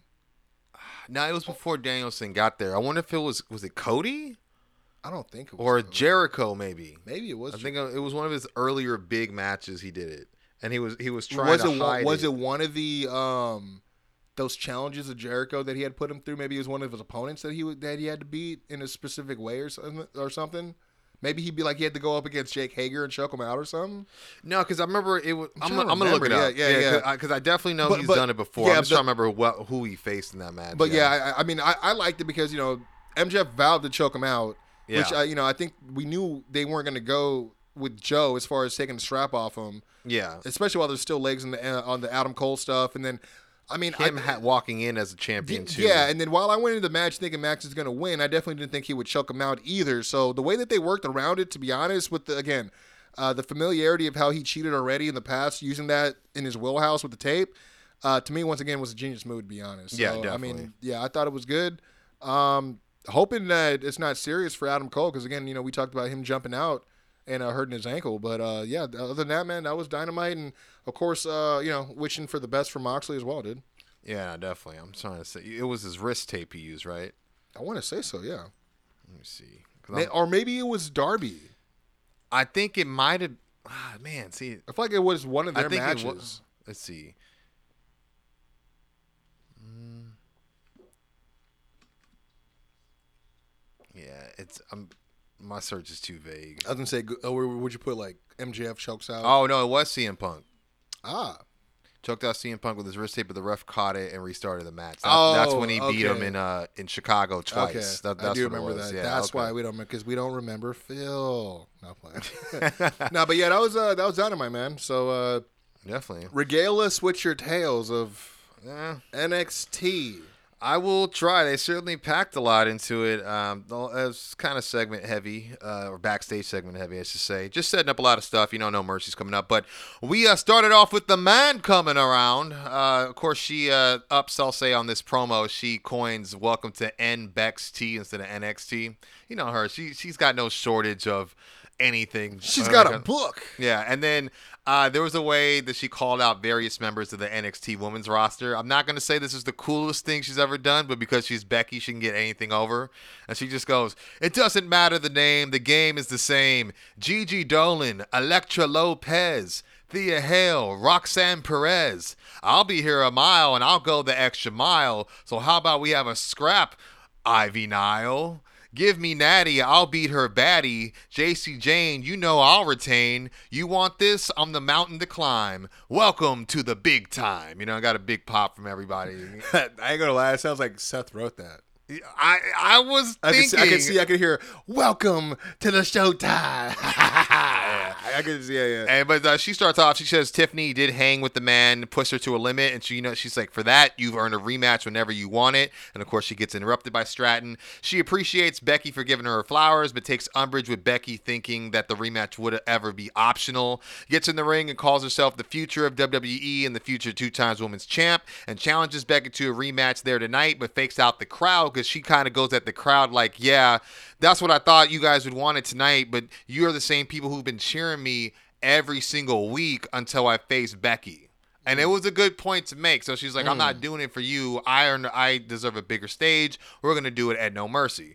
And uh, so of course, you know, Becky says the result will be the same because Stratton just isn't hungry enough. I've seen many like you, rocket straps to your back. You get handed opportunities and then you get entitled. And she's like, uh, I just want the title a lot more than you ever will. And then Stratton says she should be thanking her because if she never mentioned her name, Becky would be busy driving to the nearest retirement home looking for the next Hall of Famer to beat for more clout. Becky said, "You know, you're a better fighter than you are a talker. So instead That's of a hell of a bar. I'm yeah, sorry. yeah, but then, but I thought Becky, she, the way she bounced back, she didn't, she no sold it. She was like, uh, "You're a better fighter than you are a talker," and on that rate, why exchange words and we can exchange punches? He just snuffs her, like you know. So they just start brawling a bit. She gets blindsided uh, from behind by Kiana James. It doesn't seem like it's planned, but then they end up double teaming Becky, stomping her out. Stratton then goes and grabs a chair while Kiana holds her arms from behind, but she escapes, manages to fight them off. Then she gets the chair, but of course the heels take a powder to the ramp. So uh, that will lead uh, later on to. Well, I'll just skip to it. We get a backstage segment with Ilya Dragunov. Uh, he says he's still feeling the battle wounds that Wes Lee inflicted on him during the contenders match last week, but he vows to finish what he started at Great American Bash. But this time, the Mad Dragon will cover his wings in gold. And then he starts to say he's going to be watching Melo's match against Dom, but then he gets interrupted by Becky, who who just basically goes, "You mind?" And he goes, "Oh no!" And he steps away. He goes, "The stage is yours." And she just goes, uh, "You know, uh, hey Kiana Tiffany, you dopes! You didn't have to jump me if you wanted to fight." But you know, basically challenges them to a handicap match in the main event. So that's where that goes. Um, We have a backstage segment. This is all just going to be one long connection because you know I like to just you know Yeah, let's let's, let's, let's thread it together. let's it. D'Angelo family, uh, they have uh, photos and like uh, dockets on all the viable tag teams in the division. Stacks notes they have a lot of eyeballs on them right now. They're tag team champions. Uh, but Tony says the plan is to offer the legible contenders a seat at the table, then do what they do best, and that's eat. They look at uh, they look over all the photos of the potential teams. They decide to invite the Creeds because they've always been straightforward. They invite Los Lotharios, who have kind of been in their face lately. Said, "Yeah, it's always good to keep your enemies close, but uh, they can't decide between Bronco Nima and Lucien Price or Hank and Tank. Or I mean, they were called Smash Mouth for like a week, and I guess they they're not using it anymore. But to figure out which team should get the final I'm, seat, I'm sure, I'm I'm sure the the band were like, no, Yeah, I mean, and rest in peace. yeah, yeah, yeah. That's too, true. so. That's true. Um, but yeah, they uh, so you know they're they're basically saying, well, we'll have those guys. Uh, he goes, they they like both teams, but they'll let them battle out to see who really wants the opportunity. And so this leads later on to a pre-tape vignette by, um, I guess they're going. Uh, they have a collective name, not just Bronco and Lucien. It looks like them. They're going to be called OTM. Uh, and it's so you see the trio. They're hosting a dice game in, a, in an alley of an undisclosed location, and they're intimidating all the other players and taking the money. Then you see them start counting the money, and uh, Broncos like, "We've been making the, all this noise and shaking up the whole division, man." and then Price is like, "There's teams out here talking like we don't understand the language, but these hands, they speak it fluently." And then Scrypts calls Hank and Tank clowns, while Nima he says, "You know, Tony D and Stacks think it's real sweet out here, but just wait till we give them the pressure next." And then Scrypts is like, "See this bond right here is the main reason why I wanted to rock with you guys. Uh, you guys know what it's like to go to sleep, no dinner, fast losers and slow winners. Reach into your pocket for cash, knowing ain't nothing there, but by any means we have to eat. True hustlers, making it happen with no handouts. We're self-made." And then Nima goes from the dirt to making it out the mud, and then Price goes OTM. So it's just like. You know, they, they- It's that on top music. yeah, that, that it was hard not to think Sorry, that. And then when you're a Joe Budden fan, you just when you, you hear just OTM, know, you're yeah. like, and then Hank and Tank are then interviewed, and they, you know, they give Price and Bronco their credit for, you know, their strength and stuff like that. But they accept Tony D's challenge to earn their seat at their table. And they say, you know what, we haven't missed many meals, but we didn't come to NXT to eat. We came to feast on the tag team division. So if Bronco and Lucien want to get in our way, we have no problem working up quite an appetite. I thought it was a good promo. So uh, looks like that's going to be happening next week to see, I guess, uh, some, I guess, who will face. Uh, I, w- I would assume, you know, uh, the tag champions, maybe at No Mercy, we'll see. So, but uh, going back, we have uh, Trick Williams has a couple backstage segments. Uh, Trick is approached by Dirty Dom. Uh, but points out how Dom tends to suck up all the positive energy in the room. To which Dom says, "We'll see about that after I give your boy Melo an L tonight." And adds, he, "But I am glad I ran into you." Trick says, uh, "That makes only one of us." Dom says he knows how it feels to live in someone's shadow, and then tries to offer him membership into Judgment Day. Trick says, he, they're not- wilding with this recruitment I'm process, saying, man. bro. Trick says they're not cut from the same cloth as uh, as nothing, and no one will ever drive a wedge between Trick Mellow Gang. Dom laughs at him and says, "I used to say the same thing about my deadbeat dad," and leaves. So thought that was interesting. And then uh, Trick is kind of a popular guy because he also uh, gets approached by Schism, um, and uh, basically they they approach him and say. You know, everyone wants to be their own man. Or Schism being Ava and and Joe Gacy, I should say. Everyone wants to be their own man, uh, but never think about how it affects everybody else. And then Ava says, you know, he left his best friend Melo in a bad spot. Trick says he didn't leave Melo behind, as Ava argues he did, and that the loneliness is written all over him. But Trick says that ain't loneliness, baby. That's olive oil. And so just because I decided to be my own man doesn't mean I'm lonely. And then Joe tells him, look around. There's no one uh, else left for him but us. You know, him and Ava, and then points out how they're in similar situations and nobody's going through, but are willing to help each other if Trick wants to come with the schism. Trick says he wants nothing to do with the roots or their tree. I've seen this scary movie. I know how that ends. and he says, uh, and he tells them that they should leave. And Gacy responds by saying, "You're a very charismatic man, Mr. Williams. It's a shame that Melo didn't take you up on your offer. You know to." Be in his corner this week, and uh, Ava's like, "Yeah, some best friend." So I don't know what the seeds are being planted for, but you know, just thought A it was new worth. tree. Yeah, wow, right. Uh, so we have a uh, Group A Global Heritage Invitational match. Keep forgetting this is going on until you talk about it. yeah, Yeah. Butch taking on Tyler Bate. Pre-match, you see Metaphor are in their Metaphor lounge. This time they have a Matrix motif going on. Noam Dar, or he's going as Neo Dar. he does his best Keanu impression and says, Jeez. it doesn't matter if the winner of the tournament is from Group A or from Group B, or whether they take the red pill or the blue pill. The result remains the same, and that's me as champion. And then there's footage shown of Tyler Bate beating uh, Charlie Dempsey last Friday and level up to score four points and clinch the lead for Group A. Uh, right away, I'll say the ups or the it's a technical stalemate and a hard hitting affair as expected, with longtime frenemies having much of each other's offense scouted and countered. Uh, at one point, Butch does uh, slap Tyler Bate. He, he like counters a bop and bang, and right away. You got Butch slapped. Starts chant like those chants start going out there, which I thought was pretty funny. Uh, and then commentary suggests potential resentment uh, between Bate and Butch, as in, obviously Butch has gotten the main roster call up, you know, which I thought was a good little seed planted. And uh, there's a point where uh, they hit each other's finishing moves on the other, only getting two and a half, which lets you know, like, you know, they're not going to bury each other's finishers, but also not beat each other with each other's finishers. But notable spots: uh, hanging superplex from the second rope by Tyler Bate, Butch countering the Tyler 97 or Tyler Driver 97 with a triangle armbar, and then uh, Bate deadlifts him into an airplane spin, which he then transitions to a brainbuster. It was a very cool sequence. And then Butch counters another Tyler Driver and hits one of his own for a near fall. And like I said, Bate counters a bitter end attempt, hits a midair DDT, and then hits a bitter end as well for his own, uh, also a near fall. But the finish comes uh, where there's a two minute warning that's announced, and then Bate hits the rebound lariat, then goes for the spiral tap. Butch gets the knees up and hits the bitter end, but Tyler somehow kicks out before Bitch, or it's a bitch, but Butch hits a uh, pump handle Samoan driver. Huh? You better watch. You're gonna come for them. Yeah, fingers, yeah, dog. for real. uh, but yeah, Butch hits a pump handle Samoan driver where he picks him up like a pump handle slam. It's kind of what Tony Nese used to do. But he hits him with that, and uh, he actually wins that way to advance in the finals. Post match, you see Butch point at Noam Dar, who's sitting in the lounge, and they exchange words off mic. But then you see Dar do like the Neo, you know, slow motion bridge, like his words are bouncing off of him. It was kind of clever, you know, at least for a guy that's trolling all the time. So uh, we get a shopping segment. Thea Hale and Jacy Jayne. All you need to know is Jacy picked out a lot of outfits for Thea to model. Then they find the right look, which of course the camera doesn't get on camera because I'm sure they're going to unveil it next week. So that's all you need to know.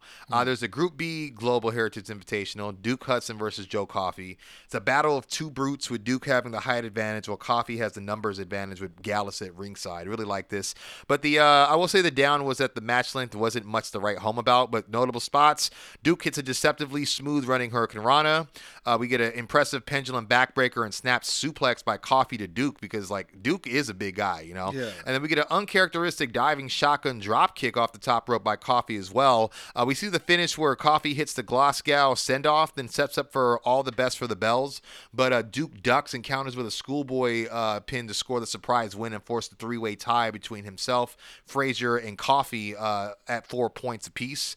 Uh, Post match, we see Frazer. He's being interviewed from the uh, you know, there's like a viewing room, and uh, he's like, "Oh yeah, I st- uh, you know," he's talking about staying alive in the tournament, and he assumes there's going to be a triple threat next week to determine the tiebreaker. But Kelly Kincaid says, uh, "No, actually, I just got word in my earpiece that the triple threat will happen later tonight." So uh, that happens, and I'll get into that in, in a bit, or actually, I'll just jump to it now. Makes sense. It's quite a triple threat, I'll say. Joe Coffey versus Nathan Frazer and Duke Hudson. The ups would be it's a nonstop action from the jump for three diverse superstars, but the spots are Coffey and Duke take turns countering an outside dive attempt from Frazer by cutting him off with a crossbody and a flapjack. Uh, we get a stiff double clothesline battle. You know when guys like won't relent and won't drop to their knee. You know, they just keep hitting each other with clotheslines. So that breaks out with Coffey and Duke, where they're just absorbing the pain. But it looks very like you could tell they're in the heat of battle. It's really good stuff uh, in terms of telling the story. Uh, Frazer charges at both men while ducking multiple clothesline attempts, allowing them to gain speed each time he bounces off the rope, and then he sends them both to the floor with a shotgun drop kick, and then takes them both out with a suicide dive. Uh, we get a cor- corner Uranagi counter, uh, a la Samoa Joe by Duke, uh, before we see Coffey sweep Hudson's feet and repeatedly pull him groin first into the turnbuckle post. It's just like you know they're all pulling out the kitchen sink basically on this. Uh, Pop up Euro, uh, Euro uppercut and a Glasgow send off uh, to Frazer by Joe Coffey. Coffey goes for all the best for the bells on Frazer, but Duke shoves him out the way and tries the same schoolboy counter he did earlier for the win, but Joe is able to kick out. We see an atomic chase shoe elbow and sidewalk slam by Duke. A two for one You moonsault. to- oh, oh, I see. Okay, okay. Yeah, uh, we get a two for one. You know the AJ reverse. Uh, you know a moonsault reverse DDT. He catches one and then catches the other one in a two for one like reverse DDT DDT combo. Uh, and then we see uh, uh, Frazer counters another Glasgow send off with a well placed super kick before eating a slingshot uh, snap German suplex and spinning side slam from Duke for a near fall.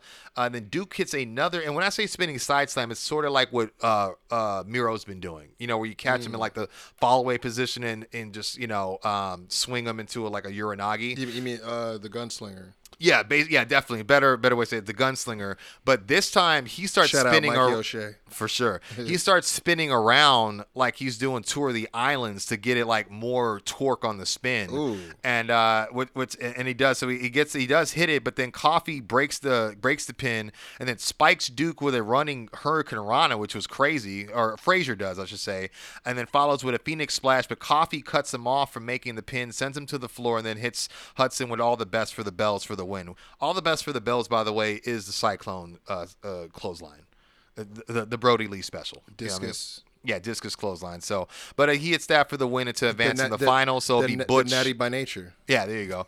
So it'll be Butch versus Joe Coffey in the finals, with the winner taking on Noam Dar at No Mercy for the Heritage uh, Cup. So. Um, there was a Mustafa Ali backstage segment. I'm just gonna go ahead and skip that. No disrespect, but in the grand scheme of things, it's not gonna, you know, Yeah, make I a mean, I think it was probably the same one I was talking to you about, right? Or- Yeah, Yeah. exactly. Uh, Roxanne Perez takes on Lola Vice. Ups. I would say it's good to see Roxanne back in action after a notable absence. Good to see Lola finally make an NXT debut after thirst strapping on the sidelines for a long time. Uh, and I mean that with all due respect, but that's literally all I've seen her do. Uh, we get dueling Lola and Roxy chants and uh, several kick variated offense by Lola. As commentary note, her MMA background. For those who don't know, she was in Bellator. She went four and one. Uh, and then uh, she does do. you- You're you're familiar with the sacrifice arm breaker, right? Yeah, the, Yeah. the one that uh Penta does. Exactly. So she does that at one point, but right before she like cranks down on it, she kind of swivels her hips like like you know like she's doing the salsa or like fucking like the Bella Twins do. But I gave it a up because it shows she's not coming in trying to be a serious MMA turned wrestler. She's like showing she's got as much charisma as skill. Because I'll be honest, she moved very well for someone I've never seen wrestle before on TV.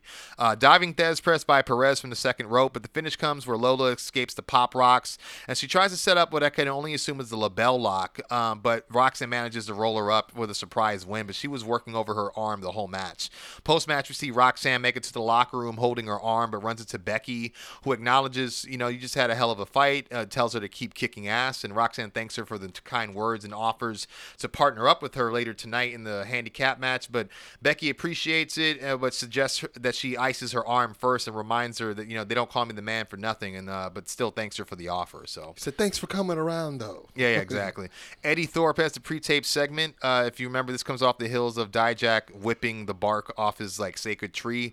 He says, "Deep down inside of me, uh, there is a merciless Indian savage, and the way that Dijak has insulted, uh, you know, my culture, my people, and uh, desecrated my land that is sacred to me, and you know, referring to again the tree he was whipping over and over. He wants to return that favor of whipping the flesh from Dijak's body the same way he ripped the bark from the tree, and challenges him to a strap match next week." Yeah. Strap match. Mm-hmm. I haven't had one of those in a couple weeks. Yeah, right. Two more matches, and uh, you know, a uh, we we get uh, some match announcements. Uh, we got a uh, champion versus champion match. Dom Mysterio versus Carmelo Hayes. Ilya Dragunov joins commentary uh, before the match starts, and of course the action starts right away. Right away, I should say, as Mysterio blindsides Carmelo before the bell hits. Uh, I'm just gonna go into the spots, man. Melo charges Dom on the floor, but Mysterio counters with a flapjack onto the barricade.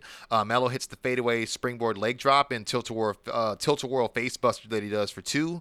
Uh, Melo counters with three amigos with that suplex cutter as well, and uh, we see a stiff DDT and 619 by Dom, uh, but Melo does bounce back with the first 48. Uh, basically, the finish comes where Melo and Dom fight on the floor when Hayes reverses the Irish whip, you know, just out of instinct, which inadvertently, you know, throws uh, Mysterio into Dragunov, who's sitting at ringside. Hayes has a regretful look and kind of goes to check on Ilya, but Dom manages to get up like before and put himself in front of, of Hayes, and he like pulls him by his trunks into uh, Ilya again and then he throws him back into the ring, and then he turns around and smacks Ilya. Dom does for whatever reason, the and then enters the ring as if Ilya is going to take that, and then of course he follows in and he attacks both men, so it causes a no uh, no contest. Ilya then lights up Dom with forearm shivers and a jumping enziguri, and then hits the H bomb as well. That you know that jumping Yeah, forearm he does. Then he signals for Torpedo Moscow, but just as Melo re-enters the ring, Dom pulls him into the line of fire, so he takes the bullet instead, and he rolls to safety. And then we see Dom grab his title and head up the ramp, but he gets cut off by a super kick from Dragon Lee, who then raises the belt uh, over his body while Hayes and Ilya uh, argue in the ring because he's you know set to challenge uh, Dom for the North American title, I guess, on next week's Monday Night Raw. So uh, or this week's, I should say, coming up next Monday. And then um, we do have an interesting segment with Briggs, Jensen, and Fallon. Briggs and Jensen are arguing with Fallon about bringing Miles into the fold last week when he turned on him, you know. And then Baron Corbin, he interrupts them. He's irritated because he's nearby getting a massage, and he tells him to pipe down, you know. Shut your fucking Yeah, and then. Briggs tells Corbin, "I'm surprised you heard anything because I thought maybe Bron popped your eardrum last week and with the slap, you know." Mm. And uh, so Baron turns around and he says, "Look here, cowboy. Just because you got outsmarted by a rookie on his first night out doesn't mean you get to act tough and puff your chest up to cover it up." And then Briggs says. Oh, aren't you the same guy who calls the locker room soft, but you're out here getting a massage? Why don't you go ahead and make another appointment, bub? And he was like, uh, I, and then he he just stares at me and goes, you know what? I doubt I'm going to need it, you know, but, you know, so I'm sure it's going to set up some sort of match for next week. But speaking of next week, we got a contract signing between Carmelo Hayes and Ilja Dragunov. We got Trick Williams taking on Joe Gacy. We have Gigi Dolan taking on Blair Davenport following their like backstage brawl from like two weeks ago. And then uh, we get the strap match, Eddy Thorpe taking on Dijak. And this brings us to our main event. Uh, but yeah, pre-show or pr- before the match, we see the heels are in the locker room exchanging compliments as Stratton uh, kind of thanks James for their match a few weeks ago. She felt like it prepared her for Becky, and then Kiana's like, "Yeah, no, you pushed me to my limits. You know, iron sharpers iron type of thing." They acknowledge not they're not each other's number one fan, but have a lot in common. But they look forward to doing a lot of damage to Becky. And then Tiffany adds she has a surprise in store for Becky, and uh, opts to tell Kiana on their way to the ring, which of course is them blindsiding Becky during her entrance, and they you know they continue to double team her in the ring until Lyra Valkyria comes down to even the odds and help out Lynch. This is all before the bell rings, and then the heels go to walk out on the I was about to ask. Yeah, yeah. Yeah, and they go to walk out on the match, but of course the faces chase after them and bring them back to the ring to turn the match into a tag team match. But it was weird that the commentary was like, "I guess we're going to use the referee's discretion. This is now a tag team match book," and it's like, shouldn't HBK just be coming out here and saying that? But whatever, you know. he, he gives everybody handshakes when he wants to. Yeah. camera, Some of the it. things I liked about this, we got some quick double team strategy implemented by the faces while the heels utilize quick tags to isolate and set the pace. But, you know, for example, we get a drop toe hold leg drop combo by Becky and Lyra to Tiffany and a leg sweep bulldog combo by Becky and Lyra to Kiana at one point. Uh, you know, we see them take them out before a picture in picture. We get back. Lyra hits a two for one springboard cross body and a Northern Light suplex to Kiana. Uh, Becky helps Lyra es- escape a double suplex attempt before the pair hit stereo diving leg drops on both heels while they're draped over the middle rope for a very near fall. Uh, Kiana hits her gutwrench powerbomb though, which always looks impressive. It doesn't even look like I don't know what her character is anymore, but it's a very Yeah. impressive power bomb. But she hits it, then tags in uh, Stratton, who hits the Swanton bomb onto Lyra, and they almost win. But you know Lynch does break up the pin. But the finish comes where Becky gets the hot tag, hits a diving missile drop kick, and a two for one DDT reverse DDT combo. Very similar to what Frazer did, except no moonsault, uh, you know, variation of it. Uh, but she hits both heels with that, then attempts to disarm her on Kiana, but Kiana counters with a schoolgirl pin, but Becky's able to roll through and then gets blind tagged in the process before she hits the manhandle slam, and uh, you know Lyra jumps off the top of the frog splash to follow for the win. Post match, Becky and Lyra celebrate the win, but they're attacked with a steel chair from behind by Tiffany. Tiffany kind of wears out Becky with the chair, to be honest with you, and then stands over her raising the title. But then she exits up the ramp, but not before Lynch is able to get to her feet and grab the uh, grab the mic and challenge Tiffany to an Extreme Rules match at No Mercy. Get your bitch ass back here. Yeah, uh, and that's uh, that's how we ended the show. So yeah, right. that was NXT, man. I mean, sounded like a lot Yeah, as per usual. uh, tell- yeah, I'm telling you, man, it was a lot, a lot uh, they packed into this episode. But you could tell they only do that when they're trying to set things up. But I just always wonder, like, is it gonna be worth the payoff? But we'll see. Let me ask you something. Mm-hmm. You think you know because a lot of people were worried about you know obviously with uh, USA not wanting to renew or what the deal is with the the, the Yeah, see, NXT that- thing, right? yeah, Like, uh-huh. like you, you think that maybe they'll go the way of just try. I mean, obviously we already know and NBC is very much in the conversation, Yeah. uh, but you think that they might try to streamline NXT strictly to like YouTube? I don't think that'd be that wouldn't be smart. I think NXT, despite who won the war, quote unquote, that people weren't competing or whatever it was, they were putting up numbers and are a formidable uh, demo. And it appeals to a very important demo where it because of the crossover, Yeah. you know, because you're not going to keep sending Becky and Seth and Well, all I'm- those I'm- guys down to NXT if it's not going to be viable. So I think it, it it would hurt them to do so. But, I get why But you even think even it, it so. I guess with NBC being a contender and knowing that that's where the Peacock app is on right now, uh, it could even be a situation where maybe not YouTube, but it could be relegated back to strictly the the network like like it was originally before they Yeah. decided to get a No, TV deal too. So, Yeah, yeah. and I, I'm only asking just your opinion on it because obviously you're someone that has had to watch this, you know, all- for, for lack of a better term, as far as taking the notes. Um, what else? It's been good programming lately, okay, but sometimes there are some inconsistent stuff, and sometimes I wonder what HBK is thinking. But not so much in a dude like this, like Vince. Mm. It's not Vince Russo-ish Yeah, yeah. at all. It's just more like it gets me more intrigued and curious. Like, like thought process. Yeah, and even yeah. more so, like who did he pluck his um his creative chops from? You know, what learning tree was he under? Mm. That that's another good. Yeah. So- I mean, probably trips, but I mean, even then, there's probably it's got to be more for them to let him just be like, yeah, that's all Shawn. Yeah. So, Mm-hmm. yeah, yeah, exactly. But anyways, man, that that was the week in the news. Um, some good, some bad, some updates, uh, and uh, whether it's contracts, injuries, uh, that you Releases know, and- releases, yeah. all that. Uh, but you know, again, we enjoy doing this for you guys, man. Every week, again, we're gonna let y'all know. Countdown to 300. We we own it right now, baby. Uh, you know how it goes, man. KJS, we've been running for a, quite a long time, man. And again, we we enjoy engaging with you guys and appreciate all that you guys do as far as your support uh, towards us and the show. Um, and again, man, only, only way you can go and uh, check out the show is uh, to be, you know, tapped in with us on social media, man. That's at the Quincy Jones Show on Instagram, at Quincy Jones Show on Twitter, and at the Quincy Jones Show on TikTok as well as uh, Facebook as well. We're dropping every week, once a week, man, unless told otherwise, and we will tell you otherwise. Um, and again, man, just uh, again tap us, uh, tap in, uh, follow us on social media. Don't forget to check us out everywhere you go to get the podcast, man, as well as the Quincy Jones Show album. What album? Yes, yes, wrestling, hip hop together. Who'd have thunk it? I did, bitch. Big Yeah. pressure. I'm high. You know, I'm, I'm working in this bitch. You know what I mean? So go and check out uh, your boy. You know, putting on, of course, wouldn't have been uh, possible. Uh, you know. Doc walked so I could run. Uh, you got the This Is Awesome project out there Yes, sir. as well. You uh, already know, by I mean- Doc Lesnar, man. And um, so go D.O. ahead and check those both out for sure. Yeah, yeah. DLC, LES, NAR. You guys already know the rest, man. Of course, Quincy Jones Go. And the Quincy Jones Show, again, like you said, it's not just this wonderful wrestling podcast we bring to you on a weekly basis. It is an album as well. So go ahead and check it out on all your favorite platforms that you like to stream your favorite artists as well as your favorite tag team, the world's greatest tag team, the Mega Towers. Go ahead and check that out as well, man. But uh, Yeah, man. And, and uh, of course, don't forget to follow us Winner Circle. Yes, uh, sir. Pro wrestling, man, everywhere you can. Again, we're getting closer and closer. Just dropped off another talent reveal today. It will be the gifted and talented Ray Rosas. Yes. gracing us with his uh, presence on uh, November third, Friday night for Victory Lap. And Mm-hmm. again, man, you can go and get tickets right now. Victory-lap.eventbrite.com.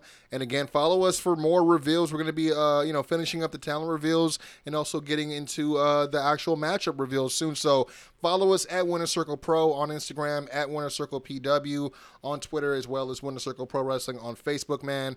And um, don't forget to check out our YouTube, man. That's uh, youtube.com backslash at Winner Circle Pro. We just dropped big time match, man. Uh, Three way elimination tag team match for the number one contenderships for the West Coast Wrecking Crews Winner Circle Pro Tag Team Championships. It is the Suavecitos versus uh, uh, the Russell Buddies versus CGK in a triple debut tag team match. Um, elimination again. Check it out. Just dropped uh, today. So uh, And again, CGK was granted the Freebird rule in that. Yeah. And you better believe it definitely uh, changes the dynamic a little bit. But definitely go ahead and check it out, man. One of my favorite matches we've been able to host this year. yeah, crowd And, was uh, real hot for the match. Yeah, too. and it's just Really part of our it. initiative to keep building a very strong tag team division. Yeah. But enough of that. Go ahead and check it out yourself, man. Go Yeah. ahead and let them know what the links are, my dude. Again, man, that's going to be, uh, you know, youtube.com backslash at Winner Circle Pro. And don't forget, get your tickets now, Victory Lap.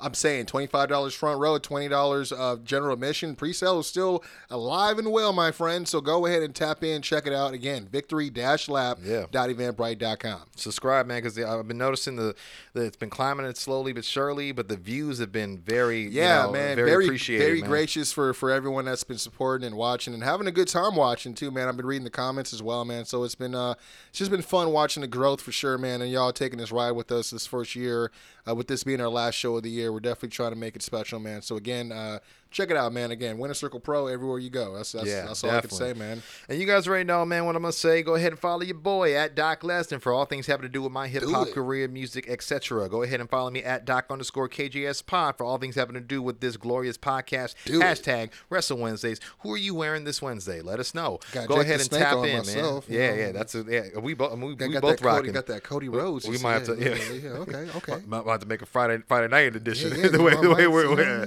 we in here, man. But uh, yeah, also go ahead and follow your boy at Lesnar's underscore lots. That's Lesnar's underscore lots for all things having to do with my Mercari page. I sell action figures in terms of wrestling memorabilia, wrestling merch, uh, you know, all kinds of items from shirts to just you know any eight by ten signed eight by tens figures boxed unboxed i have funko pops the whole nine go ahead and just check me out no matter- Office, yeah uh, oh, know, yeah, yeah, definitely. I mean, I definitely have other things, Rick and Morty stuff. Yeah, I also you. have Yeah, The yeah. Office, uh, but most of my merchandise definitely dabs in the wrestling world. So go ahead and check that out. Some I have a little bit of uh, Anaheim Ducks merch as well, but um, that's you know that's for my hockey fans. Which you know, hey, if you're listening, that's what's up. Flying V, my G. Oh, Uh, hey, hey, I literally just, I just, yeah, yeah, I just saw that literally the other day. So it's funny you say Bro, that. Bro, I'm telling you, where and not to sidestep, but you know, those who know know, I, I do work there at the, at the Honda Center. But uh, man, like I every day I work at my shift, I look up, I hear the honk and flying V, dude, I, right I, over.